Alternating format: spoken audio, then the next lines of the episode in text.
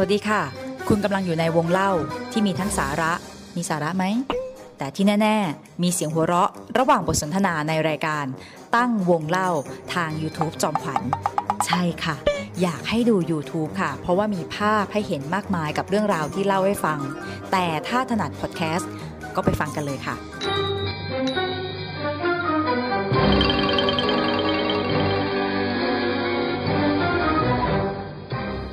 สวัสดีค่ะท่านตกใจสวัสดีครับครับ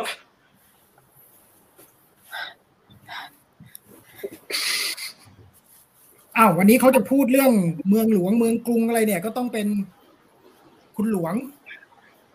ได้ อาจารย์อาจารย์คุณหลวง คนดูอะเขาไม่เก็ตแต่เราสองคนอะเซอร์ไพรส์ อะเดี๋ยวค่อยๆเล่าแบบนี้ สวัสดีค่ะ อาจารย์คุณหลวงกับอาจารย์สรพนะคะ สวัสดีอาจารย์ค่ะ แล้วก็เอ่อสวัสดีท่านคุณนะคะคุณจ้ะเอาขอขอรบกวนแก้นิดนึงครับถ้าคุณหลวงนี่จะจะจะแย่เอาครับ คุณหลวงนี่คือแปลว่าคุณฮะคุณหลวงต้องเป็นคุณหลวงคุณนะครับคุณขอควายนะครับครับ โอเคครับผมก็คือเนี่ยค่ะนี่คือนี่คือ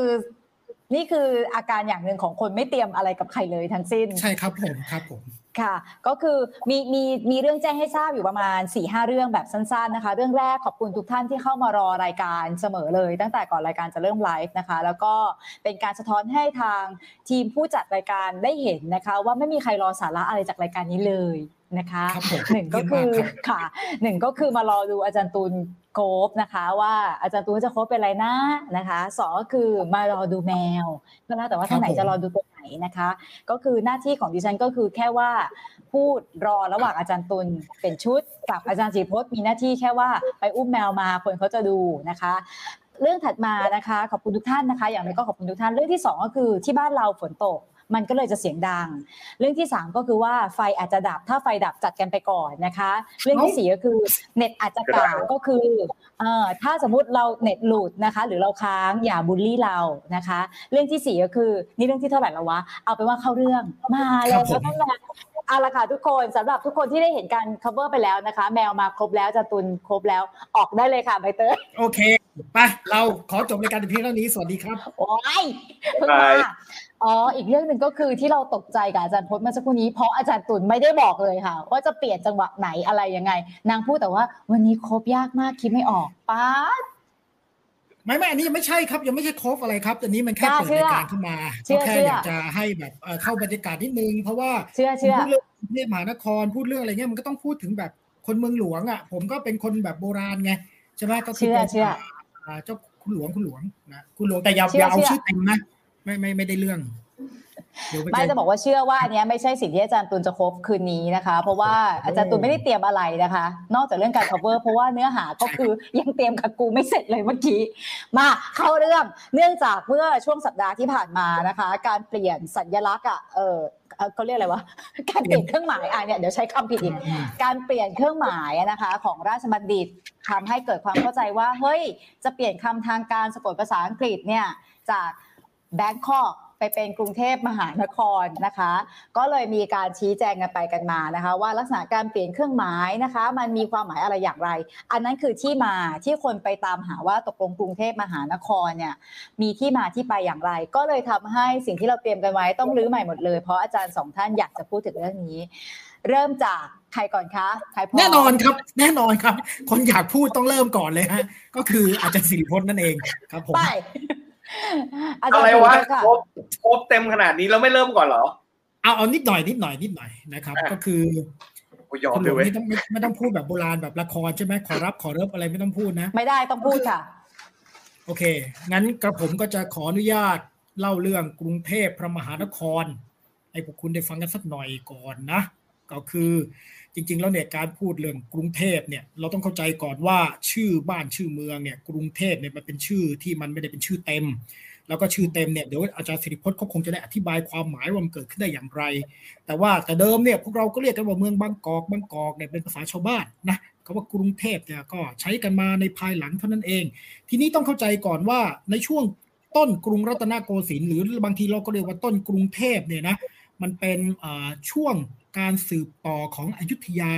คุณต้องเข้าใจอย่างนี้ก่อน ว่ากรุงเทพเนี่ยในสามรัชกาลแรกเนี่ยหนึ่งสองสามเนี่ยไม่ใช่กรุงเทพในความหมายที่เราเข้าใจว่ามันเป็นบ้านเมืองใหม่นะมันไม่ใช่แบบการที่เออรัชกาลที่หนึ่งท่านมาตั้งบ้านเมืองใหม่ แล้วก็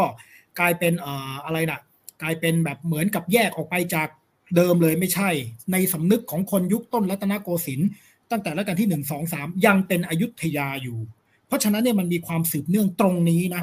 รวมทั้งชื่อบ้านเมืองด้วยนะมันไม่ใช่บ้านเมืองใหม่อันนี้ขอทำความเข้าใจในเบื้องต้นแบบนี้ว่าสำหรับกรุงเทพแล้วจริง ๆ ช่วงแรกก็คืออยุธยา performance ไม่เคย ไม่เคยหลุดมาตรฐาน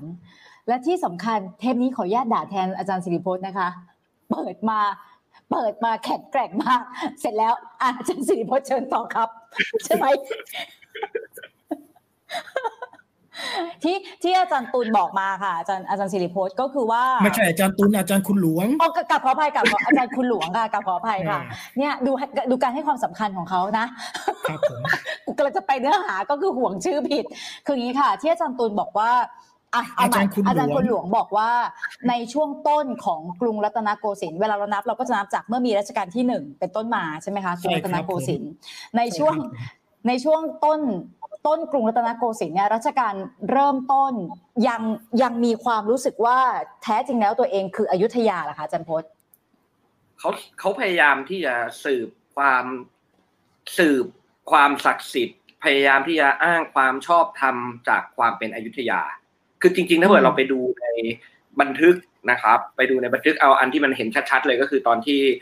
ตอนสมัยรัชกาลที่สองมีส่งสมณทูตไปเกาะศรีลังกาเนี่ย ซึ่งรอบนี้สุนทรภู่น่าจะไปด้วยตอนบวชเป็นเนรนะเนาะเขาคนเอ่อไอตัวของพระที่ไปเนี่ย ซึ่งเป็นพระกรุงเทพใช่ไหมสมัยรอสองเขาไปคุยกับคนที่ศรีลังกา แล้วเขาเรียกกรุงเทพว่าอายุทยาอืมอ่าฮะเออ ในขณะเดียวกันถ้าเราไปดูไอ้ตอนที่พระเจ้าอยู่หัวบรมโกศไปอยุธยาเนาะสองพันเกือบเกือบสองพันสามร้อยเนี่ยเอ่อส่ง ส่งไอ้ตัวของพระสงฆ์นะครับ ไปสยามวงศ์ไปประดิษฐานที่เกาะศรีลังกาเหมือนกัน ซึ่งเป็นสมัยปลายอยุธยาเนาะพระที่ไปที่ศรีลังกา เรียกอยุธยาว่ากรุงเทพฮะอืมเหรอใช่ใช่เอกสารมันเป็นอย่างนั้นจริง เพราะว่ามันเป็นชื่อเดียวกันอ๋อเออเพราะว่ามันเป็นชื่อเดียวกัน มันเป็นมันมีชื่อกรุงเทพอยุธยาทวารวดี คือไอ้เมืองพวกเนี้ย ในในเซนส์ของเขาอะมันคืออันเดียวกัน เออ ไปดูชื่อสิอืมแต่ผมขออนุญาตอ่านพงศาวดารให้ฟังอันนึง อันนี้ขออ่านนะ มันจะได้ไม่ผิดจากไอตัวความในพงศาวดารนะครับ อันนี้มาจากพงศาวดารฉบับ ฉบับไหนวะ ฉบับเอ่อกรมพระปรมานุชิตชิโนรสเขาพูดถึงตอนปีหนึ่งแปดเก้าสามพระเจ้าอู่ทองนะครับ สร้างกรุงศรีอยุธยาเป็นราชธานีนะครับ ความในความตอนนั้นบอกว่า เอานามพระนครเดิมเป็นนามต้นว่ากรุงเทพมหานคร พระเจ้าอู่ทองนะสร้างอยุธยา นามเดิมเป็นนามต้นว่ากรุงเทพมหานคร นามหนึ่งชื่อบวรทวารวดี เหตุมีน้ำล้อมรอบดุดเมืองทวารดีทวารวดีแต่ก่อน นามหนึ่งชื่อศรีอยุธยา เหตุเอานามเมืองสมเด็จพระรามนารายอวตารมาประกอบเข้า ทั้งสามนามประกอบประมวลเข้าด้วยกัน จึงเรียกชื่อว่ากรุงเทพมหานคร บวรทวารวดีศรีอยุธยา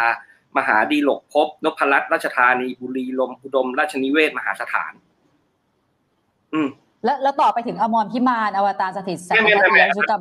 คือจบแค่ตรงอันนั้นที่อาจารย์พจน์บอกใช่ไหมคะใช่ครับ ชื่อจบเท่านี้ แต่นี่เป็นอืมพงศาวดารฉบับกรมพระปรมานุชิตชิโนรสซึ่งก็เขียนขึ้นในช่วงต้นกรุงเทพเออแต่เขาก็มีความทรงจำที่มันมันพูดถึงอย่างนี้อยู่ เพราะฉะนั้นไอ้ชื่อที่เรารู้จักกันอะกรุงเทพมหานครอมรรัตนโกสินทร์จะจะเปิดเพลงไหมอาจารย์ กรุงมหินทราอยุธยามหานคร ตอนแรกจะโค้ดเป็นอัศนีวสันต์แล้วครับ ครับผม เดี๋ยวอุ้ยอยากเห็นว่าเดี๋ยวอย่าพึ่งเดี๋ยวก่อนแล้วอยู่ก่อนกำลังสาระเออกำลังจะถามย้ำว่า คือ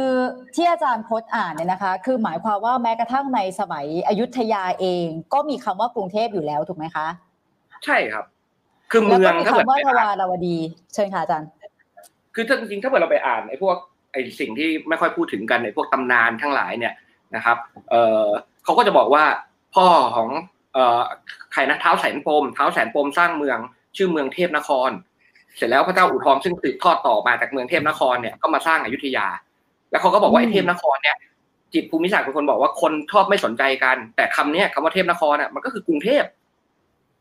ใช่ไหมกรุงกับนครมันคำเดียวกัน อืมเอาเท่านี้ก่อนนะคะ อาจารย์ตะวัน ขอไปทาง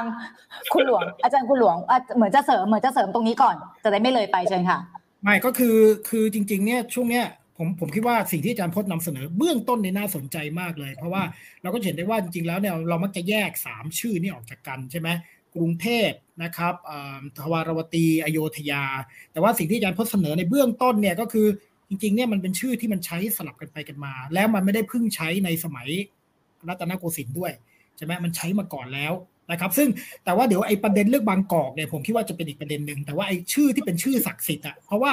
ทั้งชื่อทวารวตีนะครับ ทั้งชื่อออโยธยาหรืออยุธยาเนี่ยมันเป็นชื่อที่รับสืบทอดมาจากอินเดียนะคือนนี้ก็เป็นพอยอีกอันหนึ่งด้วยว่าชื่อทั้งสองชื่อเนี่ยมันเป็นชื่อที่มาจากอินเดียนะครับ แล้วก็เป็นชื่อเมืองศักดิ์สิทธิ์ในอินเดีย เพราะฉะนั้นเนี่ยในแง่หนึ่งเนี่ยไอการตั้งบ้านนามเมืองของเราเนี่ยมันมีความเชื่อมโยงกับอินเดียอยู่ ในแง่การหยิบยืมเมืองศักดิ์สิทธิ์ของอินเดียมา อันนี้ก็จะเป็นอีกประเด็นหนึ่งอ่าเอ๊ะอืมที่จะที่จะที่จะโอ้โหเดี๋ยวก่อนนะ แบ่งแท่งไม่ถูกหรือว่าจะคุยแท่งไหนก่อนคือมันเกี่ยวเนื่องกันไปหมดแล้วมีหลักฐานที่โยงถึงกันไปหมดใช่ไหมคะอาจารย์อาจารย์พจน์ค่ะ ถ้าสมมติกลับมาที่อาจารย์บอกคือจะบอกว่าจริงๆคำว่ากรุงเทพมันมีมาตั้งแต่สมัยอยุธยา แล้วก็ที่อาจารย์อ่านในพงศาวดารฉบับที่ว่าไปทั้งหมดเนี่ยคือทั้งสามชื่อเลยอะ อยู่ในการพูดถึงการเป็นชื่อเมืองหมดเลยถูกไหมกรุงเทพอยุธยาทวารวดีถูกไหมคะถูกแล้วครับแล้วถ้าสมมติเราเราเราย้อนกลับมาที่ตอนเป็นรัตนโกสินทร์ก่อนนะตอนเป็นรัตนโกสินทร์เนี่ยเอ่อในสมัยต้นกรุงรัตนโกสินทร์ใช่ไหมคะในหลวงรัชกาลต่างๆ ตอนต้นเนี่ยก็ยังพูดว่าตัวเองเนี่ยคืออยุธยาใช่ไหม จากหลักฐานที่อืมบันทึกไว้ใช่ไหมคะใช่คำถามก็คือ เอาแล้วสรุปว่าตอนเนี้ยเวลาเราจะพูดถึงนะ จริงๆแล้วบางกอกเนี่ย ไม่ได้อยู่ในพงศาวดารไม่ได้อยู่ในการบันทึกตอนไหนเลยเหรอบางกอกอะบางกอกมันก็เป็นชื่อที่ถูกเรียกโดยปกติคือคนทั่วไปก็ฝรั่งมันก็ยังเรียกแบงคอกก็อย่างที่รู้กันใช่ไหมเอ่อซึ่งบางกอกเนี่ยมันก็คือบริเวณพื้นที่ตรง ไอ้ตรงวัดอรุณน่ะ อ่าอืมเออพื้นที่ตรงวัดอรุณซึ่งมันคือปากคลองบางกอกใหญ่อ่านะครับมันคือตรงปากคลองบางกอกใหญ่ คือไอ้ตรงถ้าเหมือนเราดูแผนที่กรุงเทพนะครับ เราจะเห็นว่าวัดอรุณเนี่ยมันจะอยู่ตรงปากคลองบางกอกใหญ่แล้วก็มันก็จะเลี้ยวเข้าไปเป็นกระเพาะหมูขึ้นไปทางทิศเหนือ เป็นปากคลองบางกอกน้อยตรงศิริราชใช่ป่ะอืมเออ อันนั้นน่ะคือแม่น้ำเจ้าพระยาสายเดิม เอออไอ้สายที่เราเห็นปัจจุบันน่ะ ที่มันตัดตั้งแต่ตรง เอ่อ ตรงข้ามวัดอรุณก็คือท่าเตียนเนาะจากตรงท่าเตียนเนี่ยขึ้นไปจนถึงตรงเอ่อตรงสะพานปิ่นเกล้าอะนะครับ ที่เราเห็นเป็นแท่งตรงนั่นน่ะ มันคือคลองที่ถูกขุดขึ้นใหม่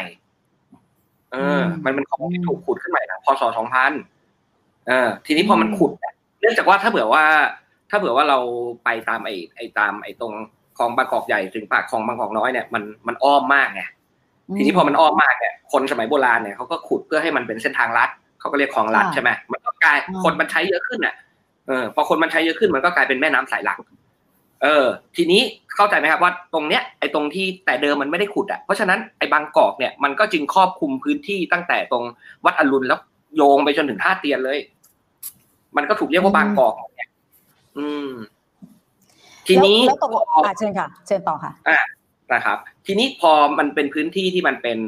มันเหมือนตัดตัด มี BTS มี MRT มาอยู่หน้าหน้าหน้าชุมชนน่ะใช่ไหมครับอืมชุมชนตรงนั้นมันก็ใหญ่ขึ้น เพราะมันเป็นพื้นที่ที่เป็นทางลัดใช่ป่ะแต่เดิมอยุธยาเนี่ยเขาให้ความสำคัญกับเอ่อพื้นที่ที่มันอยู่เหนือขึ้นไปคือนนทบุรีนะอืมซึ่งนนทบุรีเนี่ยมันเคยถูกตั้งชื่อว่าเป็นนนทบุรีศรีมหาสมุทรเพราะเป็นเมืองท่าของอยุธยาไงแต่ทีนี้พอมันมี MRT ที่มันตัดลงมาอีกใช่ไหมพอมันตัดลงมาอีกไอ้ข้างล่างเนี่ยมันสำคัญกว่า มันก็เลยตั้งชื่อเมือง ว่าธนบุรีศรีมหาสมุทรเออก็คือเอาความเป็นเมืองท่าไปอยู่ที่ธนบุรีพูดง่ายๆคือบางกอกก็คือชื่อชาวบ้าน ใช่ไหมครับ ส่วนธนบุรีคือชื่อที่ถูกใช้ในทางการ เป็นชื่อที่อยุธยาแต่งตั้งให้อืเอมอใช้ในเอกสารทางการ เออแต่ชาวบ้านทั่วไปเขาไม่เพราะว่าในนิราศในอะไรพวกเนี้ยเขาก็พูดว่าไปเขาก็พูดว่าไปบางกอกเขาก็ไม่ได้บอกว่าไปไปธนบุรี เออแต่ถ้าเกิดเป็นเอกสารทางการปุ๊บมันก็คือเป็นธนบุรีศรีมหาสมุทรอ๋ออมอาจารย์แล้วแล้วบางกอกโดยตัวบางกอกเองเนี่ยนะคะ มันมาจากอันไหนมาจากบางมะกอก ต้นมะกอก มาจากบางโคก บางกอก อันนี้คืออ่านเจอนะ คือตกลงมันมันมีจุดเชื่อมของการได้ชื่อนี้มาจากไหนคะมันมีสองที่อะขอพักขอพักไปครบเลยได้ไหมครับ เพราะว่าน่าจะคุยกันยาวอยู่อะไรวะได้ค่ะ อย่างนี้ก็ได้เหรอเนี่ยอาจารย์อะออไม่เพราะเพราะเห็นอาจารย์ อาจารย์จะเกรินเรื่องบางกอก แล้วก็อาจจะคุยใช้เวลาในช่วงนี้สักพักหนึ่งก็อย่าให้เสียเวลากันเลยครับ จะได้ไปครบเลยฮะ แล้วก็จะได้จบจบๆไปตั้งแต่ต้นฮะครับผม เดี๋ยวอาจารย์พออาจารย์โค้งแล้วทุกคนจะสมาธิหลุดแล้วนะไม่หลุดไม่หลุดอันนี้อันนี้อันนี้อันนี้เป็นโอ้ยเล็ก ๆ อย่าคาดหวังมาก อันนี้พูดเลยว่าไม่ได้เป็นอะไรที่ยิ่งใหญ่นะครับ อย่าคาดหวังค่ะก็ก็ลองเดากันดูนะครับว่าจะครบอะไรนะฮะค่ะไป ยังจะมาบอกให้ลองเดาอีก อาจารย์โพสค่ะ ตกลงไอ้บางกอกมะกอกมันบางกอกมันมีบางโคกสองเนี่ยค่ะอืมอืมมันมีอยู่สองความคิดเห็นข้อเสนอหลัก ๆ นะครับ ข้อเสนอแรกเขาก็บอกว่าเป็นบางกอกเนี่ยมันมาจากคำว่าบางเกาะ ซึ่งมันเริ่มมาจากที่มีอาจารย์ผู้ใหญ่ท่านหนึ่งเสียชีวิตไปแล้วอาจารย์ขจรสุขพานิชเนี่ยเสียไปนานมากแล้วเขาไปค้นเอกสารโบราณ แล้วมันเขียนว่าบางแล้วมันก็สะกดเหมือน ออกเสียงเป็นสระเอกอไก่สระอามั้งถ้าจำไม่ผิด แล้วเขาก็บอกว่าเออเนี่ยจริงๆเนี่ยมันไม่ควรจะเป็นเกะมันควรจะเป็นเกาะ เออ ที่ถูกมันควรจะเป็นบางเกาะอะไรอย่างนี้ไงเสร็จแล้วมันก็มีการพัฒนาต่อมา ก็มีอาจารย์อย่างอาจารย์ศรีศักดิ์วันลิโพดม แกก็จะเสนอว่า อ๋อ ก็นี่ไง เพราะมันเป็นเกาะ เขาก็เลยเรียกว่าบางเกาะ พัฒนาต่อมาจากอาจารย์ขจรอีกที่ข้อหนึ่ง แต่ทีนี้อีกสายหนึ่งซึ่งผมเชื่อสายหลังเนี่ยนะครับ เขาก็บอกว่าไม่ใช่หรอกมันคือตรงนั้นน่ะ มันเรียกว่าบางกอกหมายถึงต้นมะกอกน้ำซึ่งเป็นพืชพื้นเมืองนะไม่ใช่มันคนละอันกับโอลีฟของฝรั่งนะครับ เอ่ออืมไอแล้วเขาก็บอกว่าหลักฐานที่มันชัดที่สุดเลยก็คือ ก็วัดแกล้งไง วัดอรุณน่ะ เออ วัดอรุณน่ะ ชื่อเดิมชื่อวัดบางกอกเอ้ยโทษวัดมะกอกอ๋ออมซึ่งในสมัยอยุธยาเนี่ยนะครับ ตอนหลังมันมีการสร้างวัดนวลนรดิตวัดที่เป็นโรงเรียนของคุณประยุทธ์อะเอ่อ วัดนวลนรดิตเนี่ยเขาไปตั้งชื่อข้างในนะครับ มันอยู่ในในคลองบางกอกใหญ่เหมือนกันเนี่ยเขาก็เลยเรียกว่าวัดบางกเอ่อวัดมะกอกใน แล้วก็เรียกวัดอรุณในสมัยอยุธยาเนี่ยเรียกวัดมะกอกนอกอืมนึกออกไหมเอออืมทีนี้ที่เรามาเรียกว่าวัดแจ้งเนี่ย ที่เรามาเรียกว่าวัดแจ้งเนี่ย มันเป็นเพราะมันเป็นเรื่องแบบตำนานอภินิหาร คือเขาบอกว่า เอ่อพระเจ้าตากนะลบทับจับศึกแล้วก็กลับมา ที่ธนบุรีก็คือเป็นตีพม่าที่โพสามต้น แล้วก็เอออยู่ที่อยุธยาไม่ได้ตามพงศาวดารนะเออก็ก็กลับมาอยู่ที่ธนบุรี กลับมาถึงตอนเช้าคือตอนแจ้ง แล้วก็จะมาอยู่ที่วัง ซึ่งก็คือเออพระตำหนักขอโทษในพงศาวดารเรียกพระตำหนักเออในพระตำหนักก็คือตรงพระราชวังเดิมปัจจุบันตรงใกล้ๆวัดอรุณ อยู่ที่มันอยู่ติดกับวัดอรุณเลยอะคือตรงป้อมวิชัยประสิทธิ์ปัจจุบันเนี้ยของที่เป็นอยู่ในเขตทหารเรือนะครับ แล้วเขาก็เรียกอีกคนอย่าเพิ่งออกมาเพื่อนเล่าอยู่ ยังยังยังยังไม่ออกแค่เตรียมตัวโอเคอ่าเห็นขยับเป็นเพิ่งจังหวัดจันทยาเขาก็ต่อเลยค่ะอาจารย์โพสเขาก็เลยเรียกวัดนี้ว่าวัดแจ้ง โอเคไหมอืมคือการตั้งอืมชื่อวัดตามชื่อตำนานของที่เกี่ยวข้องกับกษัตริย์ในอดีตเนี่ยมันมันเป็นการตั้งเพื่อเพื่อสร้างกิจสดาพินิหารบางอย่างอยู่แล้ว คือมันเป็นเรื่องที่มันถูกเขียน ขึ้นในในพงศาวดารเพื่อเพื่อสืบความศักดิ์สิทธิ์คืออย่าไปคิดว่าพงศาวดารมันคือความจริงนะเพราะแค่คำว่าพงศาวดารมันก็ไม่ตรงกับคำว่าโคนิเคิลแล้วอะนึกออกไหมอ๋อคือเราจะไปแปลว่าไอ้ตัวพงศาวดารเนี่ยมันคือบันทึกความจริง ไม่ใช่ พงศาวดารมันคือพงษาก็คือวงตระกูลใช่ไหมครับกับอวตารอวตารก็คืออมเทพเจ้าอวตารลงมา เออ แค่แค่ชื่อมันก็ไม่ควรจะเป็นเรื่องจริงอยู่ไหม นึกออกไหมไม่ใช่เพราะฉะนั้นรากรากศัพท์ไม่เท่าไหร่ แต่ว่าวิธีการเขียนจริง ๆ แล้วในแง่ของนักประวัติศาสตร์นักโบราณคดีที่ที่ใช้พงศาวดารคือ รู้อยู่แล้วว่าไม่ได้แปลว่าทุกเรื่องที่ถูกบันทึกไว้จะคือเรื่องจริงใช่ไหมคะ แต่ว่าแน่นอนมันเป็นหลักฐานอย่างหนึ่งทางประวัติศาสตร์แหละ ใช่ มันเลยต้องใช้สอบกันหลาย ๆ ฉบับเนี่ยครับเอออ่ามมาสอบกันเพราะแต่ละฉบับมันก็เขียนไม่เหมือนกันอีกอ่าเดี๋ยวแป๊บนึงนะครับแป๊บแป๊บนึงนะคะอาจารย์โพสอาจารย์อาจารย์ขุนหลวงนี่พร้อมยังคะ ครับก็ก็ก็ที่อาจารย์พจน์เขาเสร็จหรือยังครับเนื้อหาเนี่ยคือจริงๆเนี่ยเสร็จเลยก็ได้สิ่งที่อาจารย์พจน์พูด ไม่ไม่สิ่งเสร็ที่จอาเลยจารย์พจน์พูดเนี่ยมันจะปูจบแล้วมาสู่จบแล้วว่ามันคือมันบางกอกมันคือมากอกโอเคจบแล้วไปโอเคไปอยาอักนนี้ดูน่าสนใจมากเลยครับ เพราะว่าเนี่ยอยากจะให้ถ่ายมักันนเป็นดูคนมาว่ากอกเหรอมีคนบอกว่า เอ๊ะเขาเนี่ยจะโคบเป็นอะไร เพราะว่ากรุงเทพจะเป็นหลักเมืองสารหลักเมืองไหมก็คือกูทำยากอะนะครับ หรือว่าจะเป็นพระอินทร์ไหมอะไรเงี้ยนะครับ ครับ ผม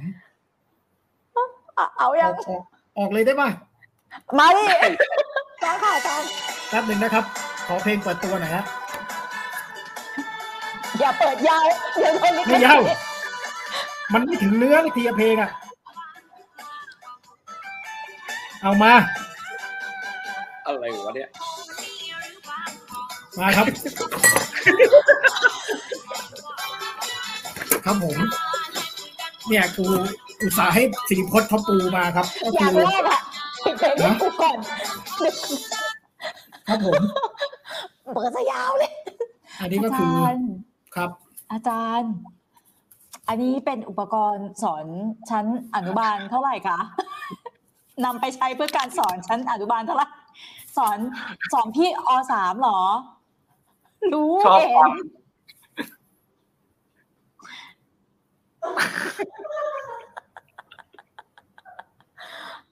น อาจารย์ตุลเอ้ยอาจารย์ตั้งชื่ออะไรคะ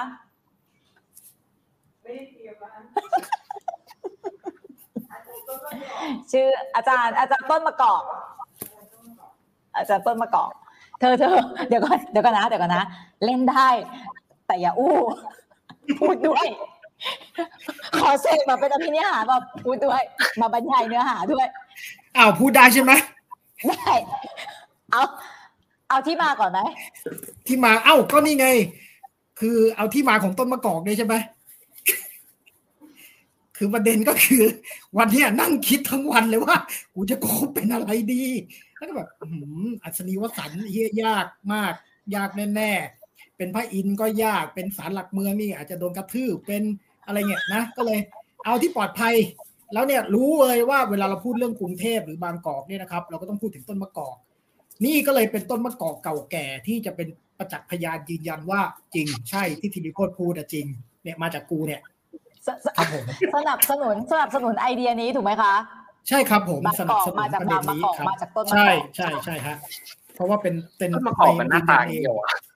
เนี่ยมีเห็นลูกมะกอกไหมเนี่ยไหมลูกมะกอกเนี่ยเนี่ยเนี่ยเนี่ยลูกห้อยๆย้อยๆเนี่ยกลมๆเนี่ยไม่ใช่ลูกมะกอกอาจารย์อาจารย์พงษ์ต้องไม่ตั้งคำถามว่าต้นมะกอกเป็นอย่างนี้เหรอวะต้องตั้งคำถามว่าครูบาอาจารย์เป็นอย่างนี้เหรอวะ เนี่ยเฮียขึ้นต้นไม้แล้วเนี่ย ดูดิดูดินี่ทำไมเนี่ยเล่นเลยเธอะไปหมดแล้วเนี่ยไม่ใช่ก็ต้นมะกอกเนี่ยมันอยู่ริมคลองไงเฮียก็ต้องขึ้นต้นไม้ก็ถูกแล้วมะกอกน้ำไปเอาน้ำมาด้วยน้ำไปเอาน้ำมาด้วยเออน้มาขออนุญาตเพราะว่าเราจะโอเคเราจะเราสำหรับท่านที่ชมอยู่นะคะ เราจะให้อาจารย์ตุลอยู่อย่างนี้ไปเรื่อยๆนะคะ ไม่ต้องห่วงว่าจะแบบเห็นแป๊บเดียวนะคะ มาทำงานก่อน จะถามว่าไอเดียเรื่องขุดหวยได้บางไหมเนี่ยกอกขุดขุดหวยได้ไหมได้ำไหมเนี่ยเนี่ยเห็นไหมเห็นร่องรอยไหมเนี่ยคนมาทาแป้งนี่เห็นหวยไหมเนี่ยเนี่ยเนี่ยเห็นไหมละเอียดเล่นละเอียดเห็นไหมเล่นละเอียดเออเนื้อหาเนี่ยมีก็รอยคือไม่เนื้มีอหาเนื้อหาละเอียดเท่านี้ไหมเอาโอเคเดี๋ยวเดี๋ยวเดี๋ยวมาเลขอะไรอะเลขอะไรเอาดูดูดีๆอะอะสี่หลังๆหกูกก็ว่าเหรอสิริพจน์ก็ไปเยอะนะ หยุดก่อนนะ ทุกคนขออนุญาตขออนุญาตกลับมาก่อนนะเดี๋ยวเดี๋ยวกลับมาขยายความเรื่องต้นมะกอกเอาเอานี้ก่อนเอาไอเดียนี้ให้จบก่อน เรื่องบางกอกบางมะกอก บางเกาะตกลงอาจารย์สนับสนุนมะกอกไอเดียนี้ เพราะว่าผมคิดว่าอ่เดี๋ยวๆนอกจากว่าต้องเต้นเล่นเป็นต้นมะกอกเนี่ยก็คือที่สนับสนุนไอเดียเนี่ยเพราะว่ามันมีหลักฐานอย่างอื่นไง เช่นชื่อวัดใช่ไหมเออวัดมะกอกเนี่ยอะไรเงี้ยซึ่งอันเนี้ยมันก็สะท้อนว่ามันเกี่ยวข้องกันแล้ววัดเหล่านี้ก็เป็นวัดเก่าแก่ใช่ไหมและอย่างหนึ่งเนี่ยเออ เราก็คิดว่าไอ้ที่เป็นข้อสันนิษฐานอื่นนะมันยังไม่มีหลักฐานชัดไงว่ามันเป็นข้อสันนิษฐานที่น่าเชื่อกว่า คืออึดอัดเนี่ยถ้าเรื่องต้นมะกอกเนี่ยนะเออประมาณนั้นโอเค แล้วแล้วในส่วนของเรื่องอภินิหารเมื่อสักครู่ที่อาจารย์พจน์พูดแต่ค่ะ อาจารย์ตุลมีในแง่ของปรัชญาต่างๆไหมอย่างที่อาจารย์บอกว่าการอะเชิญค่ะ คือจริงๆเนี่ยเมื่อกี้เราพูดทิ้งไว้ใช่ไหมว่าเวลาเราพูดถึงชื่อเมือง โดยเฉพาะในในอุตสาคเนนะไม่ใช่แค่ในในในเมืองไทยนะมันจะเป็นการเอาเมืองที่เป็นชื่อจากอินเดียมาถามว่าทำไมต้องเอาชื่อจากอินเดียมาใช่ไหมเพราะว่าเรารับเอาศาสนาและวัฒนธรรมจากอินเดียมาเยอะ และทีนี้เนี่ยมันเป็นเรื่องของความศักดิ์สิทธิ์นะครับที่ชื่อเมืองเนี่ย มันจะต้องสอดคล้องกับความศักดิ์สิทธิ์ที่ที่เราต้องการให้เป็น พูดง่าย ๆ ก็คือการย้ายศูนย์กลางของเมืองของเทพอะมาอยู่ในบ้านเมืองเราเออแล้วมันก็จะมันก็จะไปเกี่ยวพันกับเรื่องของสิทธิธรรมของผู้ปกครองใช่ไหมว่าคุณคิดดูดีถ้าคุณเอาเมืองอโยธยามาอยู่ที่อุตสาคเนมาอยู่ที่เอเชียตะวันออกเฉียงใต้อะแล้วใครจะครองอโยธยาได้อะก็ต้องเป็นพระรามใช่ปะล่ะเออใช่ไหมเพราะฉะนั้นเนี่ยกษัตริย์ก็เท่ากับมีความเป็นเทพแบบเดียวกันกับคติแบบฮินดูไงงั้นการเอาชื่อเมืองเข้ามาเนี่ยเท่ากับว่า ฉันก็เป็นเทพไง เพราะฉันสามารถครองเมืองที่เป็นชื่อเดียวกันอย่างนี้ได้นะอ่า ทีนี้เนี่ย ทีนี้มันมีสองเมืองที่มันเกี่ยวข้องกับกรุงเทพนะเอาสองเมืองหลักๆก่อนนะจากจากเทวตำนานอินเดียนะครับ อันหนึงก็คือเอิ่มเมืองทวารกาหรือทวารวตีเนาะซึ่งอันเนี้ยเราเห็นความสืบเนื่องมาตั้งแต่สมัยโบราณนะผมคิดว่าผมผมคิดว่ามันมีความสืบเนื่องกันไอเมืองทวารวตีหรือทวารกาเนี่ยนะครับมันเป็นเมืองของพระกิษณะนะทีนี้ตัวเมืองทวารกาหรือทวารตีเนี่ย อินเดียเขาก็เชื่อนะว่าเมืองเขามีอยู่จริง ๆ ในเทวตำนานเนี่ยถ้าถ้าเราดูในแผนที่นะครับ เราจะเห็นเลยว่าเมืองทวารกาหรือทวารวตีเนี่ยมันอยู่ติดทะเล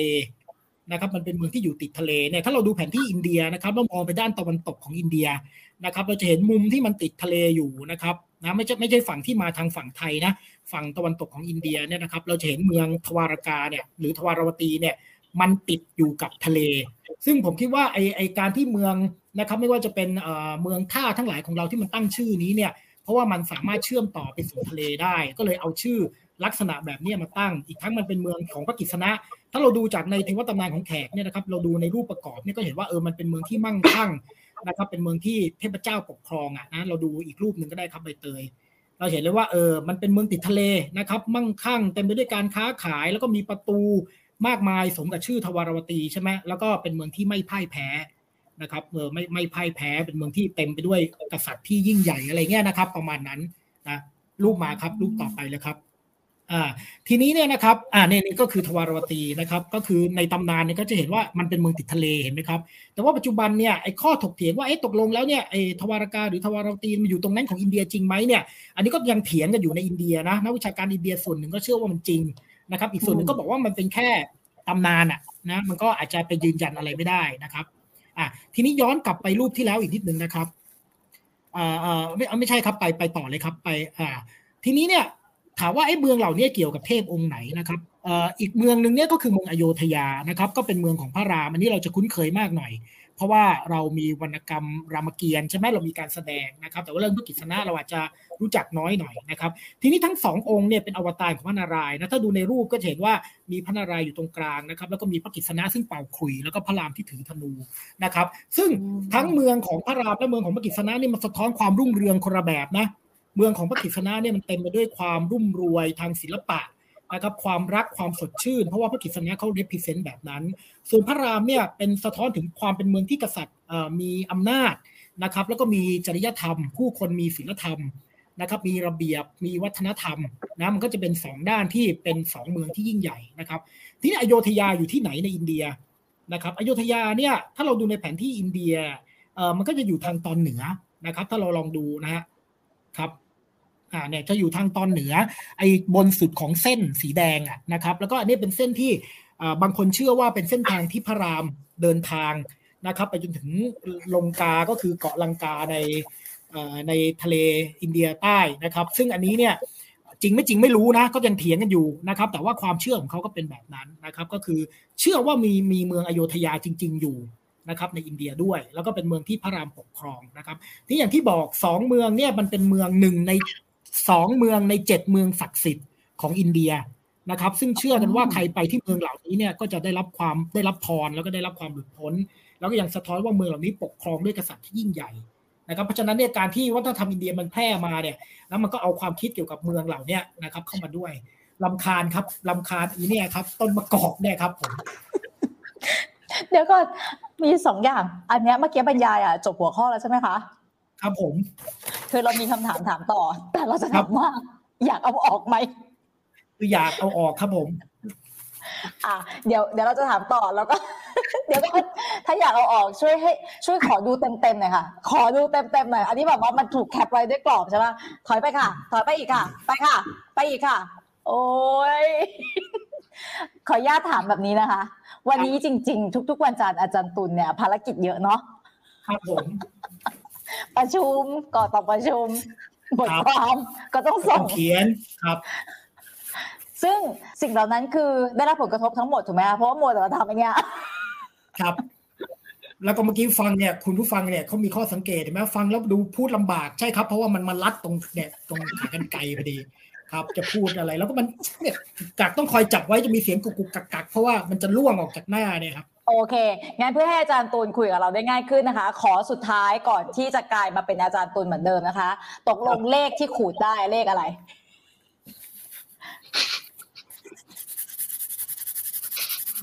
เนี่ยถูช่วยกันถูหน่อยฮะ โอเค โอเค อะโอ้ลองดูนะคะ ลองดูนะคะ อีกไม่กี่วันว่าศักดิ์สิทธิ์จริงไม่จริงนะคะ โอเค เอาอาจารย์เงียบติดมาก่อนค่ะ โอเคนะงั้นเลิกเพราะเลิกตอนนี้เลิกเดี๋ยวเดี๋ยวเดี๋ยวก่อนไปก่อนไปเดี๋ยวถามหน่อย ไอครับไอตรงที่เป็นเป็นลำต้นเนี่ย กระดาษลังใช่ไหมอาจารย์อะแต่ไอสีเขียวนี่อาจารย์ใช้อะไรอะไอข้างบนสีอะเขียวใบไม้โอ้โห วันนี้เนี่ยก็คือออกไปกินข้าวแล้วก็เลยต้องไปหาร้านเครื่องเขียนแถวบ้านนะอันเนี้ยถุงขยะไม่มีแล้วสีเขียวก็ลงทุนซื้อกระดาษสีเขียวจริง ๆ มา แล้วก็เดินผ่านขอบสัพงระคุณกพันธ์พอดีก็เลยฝาก จริง ๆ จะไปเอาสารพระภูมิหน้าบ้านเนี่ยแต่ว่าเกรงใจท่านก็เลย ก็เลยไปซื้อดีกว่า อย่าไปใช้ของมือสองเลยไม่ดีครับ ผมขออย่าอย่ามาก เพราะว่านะ เห็นเห็นแก่รายการบ้าง เดี๋ยวจะกระทหมายบถึกังนว่ามาถ้าไปไอ้สิ่งศักดิ์สิทธิ์น่ะเหรอใช่อย่าทำถ้าทำทำในไม่แต่นามเราตัวเอง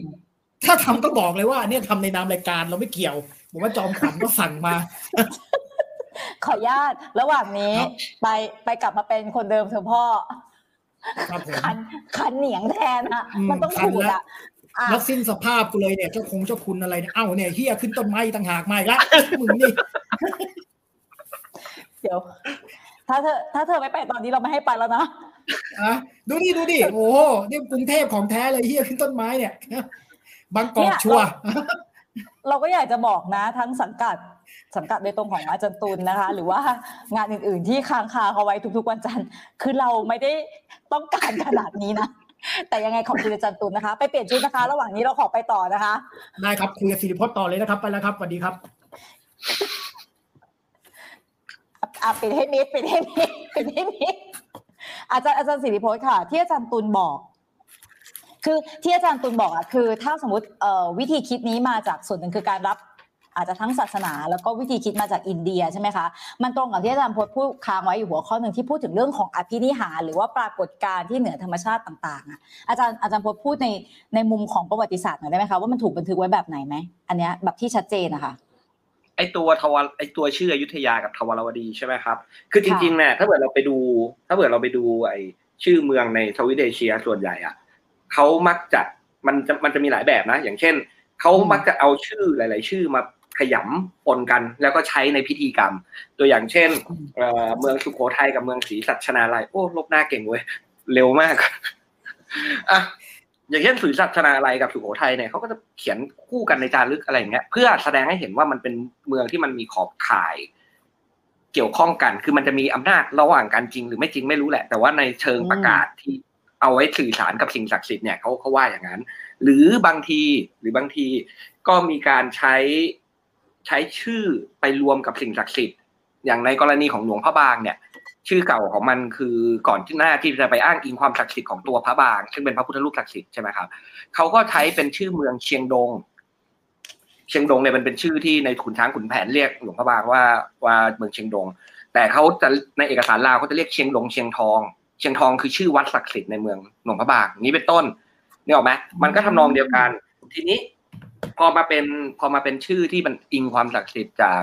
จากตัวของอยุธยากับทวารวดีแล้วเนี่ยนะครับเขาเขาก็เอาอยุธยากับทวารวดีมามาผสมกันด้วย จริง ๆ แล้วอีกอันหนึ่งที่มันเป็นประเด็นที่น่าสนใจของของทวารวดีกับกับอยุธเอ่อกับอยุธยานะครับ คือในอินเดียเนี่ย ในอินเดียเนี่ย เวลาคุณคุณตายไปมันมีความเชื่อเรื่องสังสารวัฏความเชื่อเรื่องอะไรใช่ไหมเออคือตายไปอะคุณไปเป็นเทวดาได้ แต่อืมคุณจะไม่ไปเป็นพระนารายณ์คุณจะไม่ไปเป็นพระอิศวร คุณจะไม่ไปเป็นเทพพระพรหมหรือใครก็ได้ ไม่เป็นคุณคือคนละอันกัน คุณก็ไปเป็นเทวดาอีกคนหนึ่ง แต่เซาท์อีสเอเชียไม่ใช่เซาท์อีสเอเชียเนี่ยมันมันมีความเชื่อเรื่องเก่ากว่าคือ ก่อนที่จะรับศาสนาพุทธพราหมณ์เข้ามาใช่ไหมเขาก็จะเชื่อว่าอะตายไปอะขวัญของเราก็ไปรวมเข้ากับแขนก็กลายไปเป็นอืมพลังงานของแขนพลังงานของบรรพชน ทีนี้พอมันรับศาสนาพุทธศาสนาพราหมณ์เข้ามาเนี่ย ใช่ไหมครับไอตัวแถนนี่มันก็ไม่เท่ละมันเอาแล้วใช่ไหมเขาก็เลยต้องเปลี่ยนเป็นว่าเอากลับไปรวมกับพระอิศวรกลับไปรวมกับพระนารายณ์ไปรวมกับพระพุทธเจ้าอะไรว่าไป แต่ว่าอืมไอตอนแรกที่มา ตอนแรกที่เขาไปเอาไอ concept นี้จากอินเดียมาเลยอะมันยังไม่มีความคิดแบบนี้นะครับอ่าเขาก็ไปเอาความเชื่อแบบอินเดียมา คือในอินเดียเนี่ย อย่างที่บอกนะว่าคุณคุณเป็นนารายณ์อวตารไม่ได้ใช่ไหมคุณคุณตายไปคุณไม่ไปรวมกับไอ้นี่ แต่ว่ากษัตริย์มันสืบเชื้อสายเทพเว้ยอืม เออ แล้วมันจะมีสกุลที่สำคัญอยู่สองสกุลนะครับ ก็คือจันทรวงศ์กับสุริยะวงศ์ตามชื่อเลย ต้นสกุลเป็นพระสุริยะกับเป็นเอ่อพระจันทร์นะครับอืมสุริยะวงศ์เนี่ยสืบทอดลงมาที่เมืองอยุธยา แล้วกษัตริย์ที่มาอยู่ในเอ่อแล้วพระนารายณ์ก็มาเกิดอ่ามาอวตารมาเป็นพระรามที่อยุธยา เพราะฉะนั้นวงเนี้ยเขาจะบอกว่าเขาว่าสืบสายตัวเองมาจากพระรามทีนี้อีกสายหนึงคือจันทรวงศ์ใช่ไหมครับจันทรวงศ์เนี่ยพอลงมาอ่า สืบสายมาจากนางอีลาเอ่อพอพอลงมาเสร็จปุ๊บเขาก็จะมีตัวพระกิษณะมาเกิดใช่ไหมครับอวตารลงมาเป็นพระนารายณ์อวตารลงมาเป็นพระกิษณะ แล้วก็ถือว่าตัวเองอะเป็นสายจันทรวงศ์ก็คือสายพระกิษณะโอเคไหมอืมทีนี้ประเด็นก็คือในจารึกของจามจามก็คือพวกมาลายูที่อยู่ทางตอนกลางของของเวียดนามเมื่อก่อน แล้วก็จารึกของเขมรเออตอนแรกไม่เก็ตนั่นน่ะ อะแล้วก็ในจารึกของเขมรนะครับ ช่วงก่อนศตวรรษที่สิบเอ่อช่วงก่อนพุทธศตวรรษที่สิบห้าก่อนพศหนึ่งพันห้าร้อยอะพูดง่ายเอาง่ายๆแล้วกัน พวกเนี้ยกษัตริย์เขาบอกว่าเขาสืบสายจันทรวงศ์ว่ะ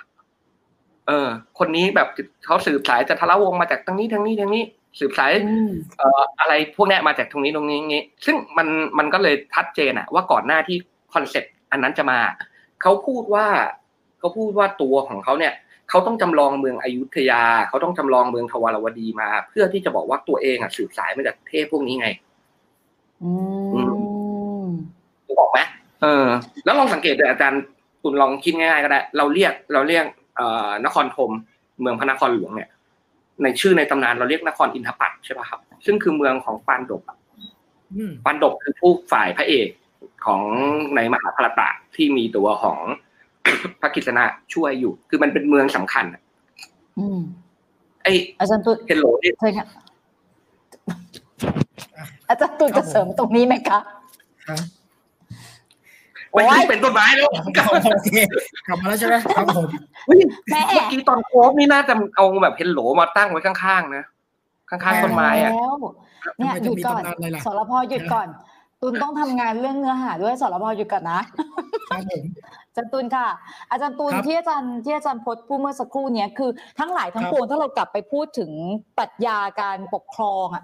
อาจจะไม่ใช่ปรัชญาเอาใหม่การปกครองในสมัยโลกสมัยก่อนสมัยโบราณ ไม่ว่าจะเป็นวัฒนธรรมจากพื้นถิ่นไหนเนี่ยมันก็จะต้องมีวิธีคิดแบบนี้ถูกไหมคะคือต้องเหนือคนทั่วไป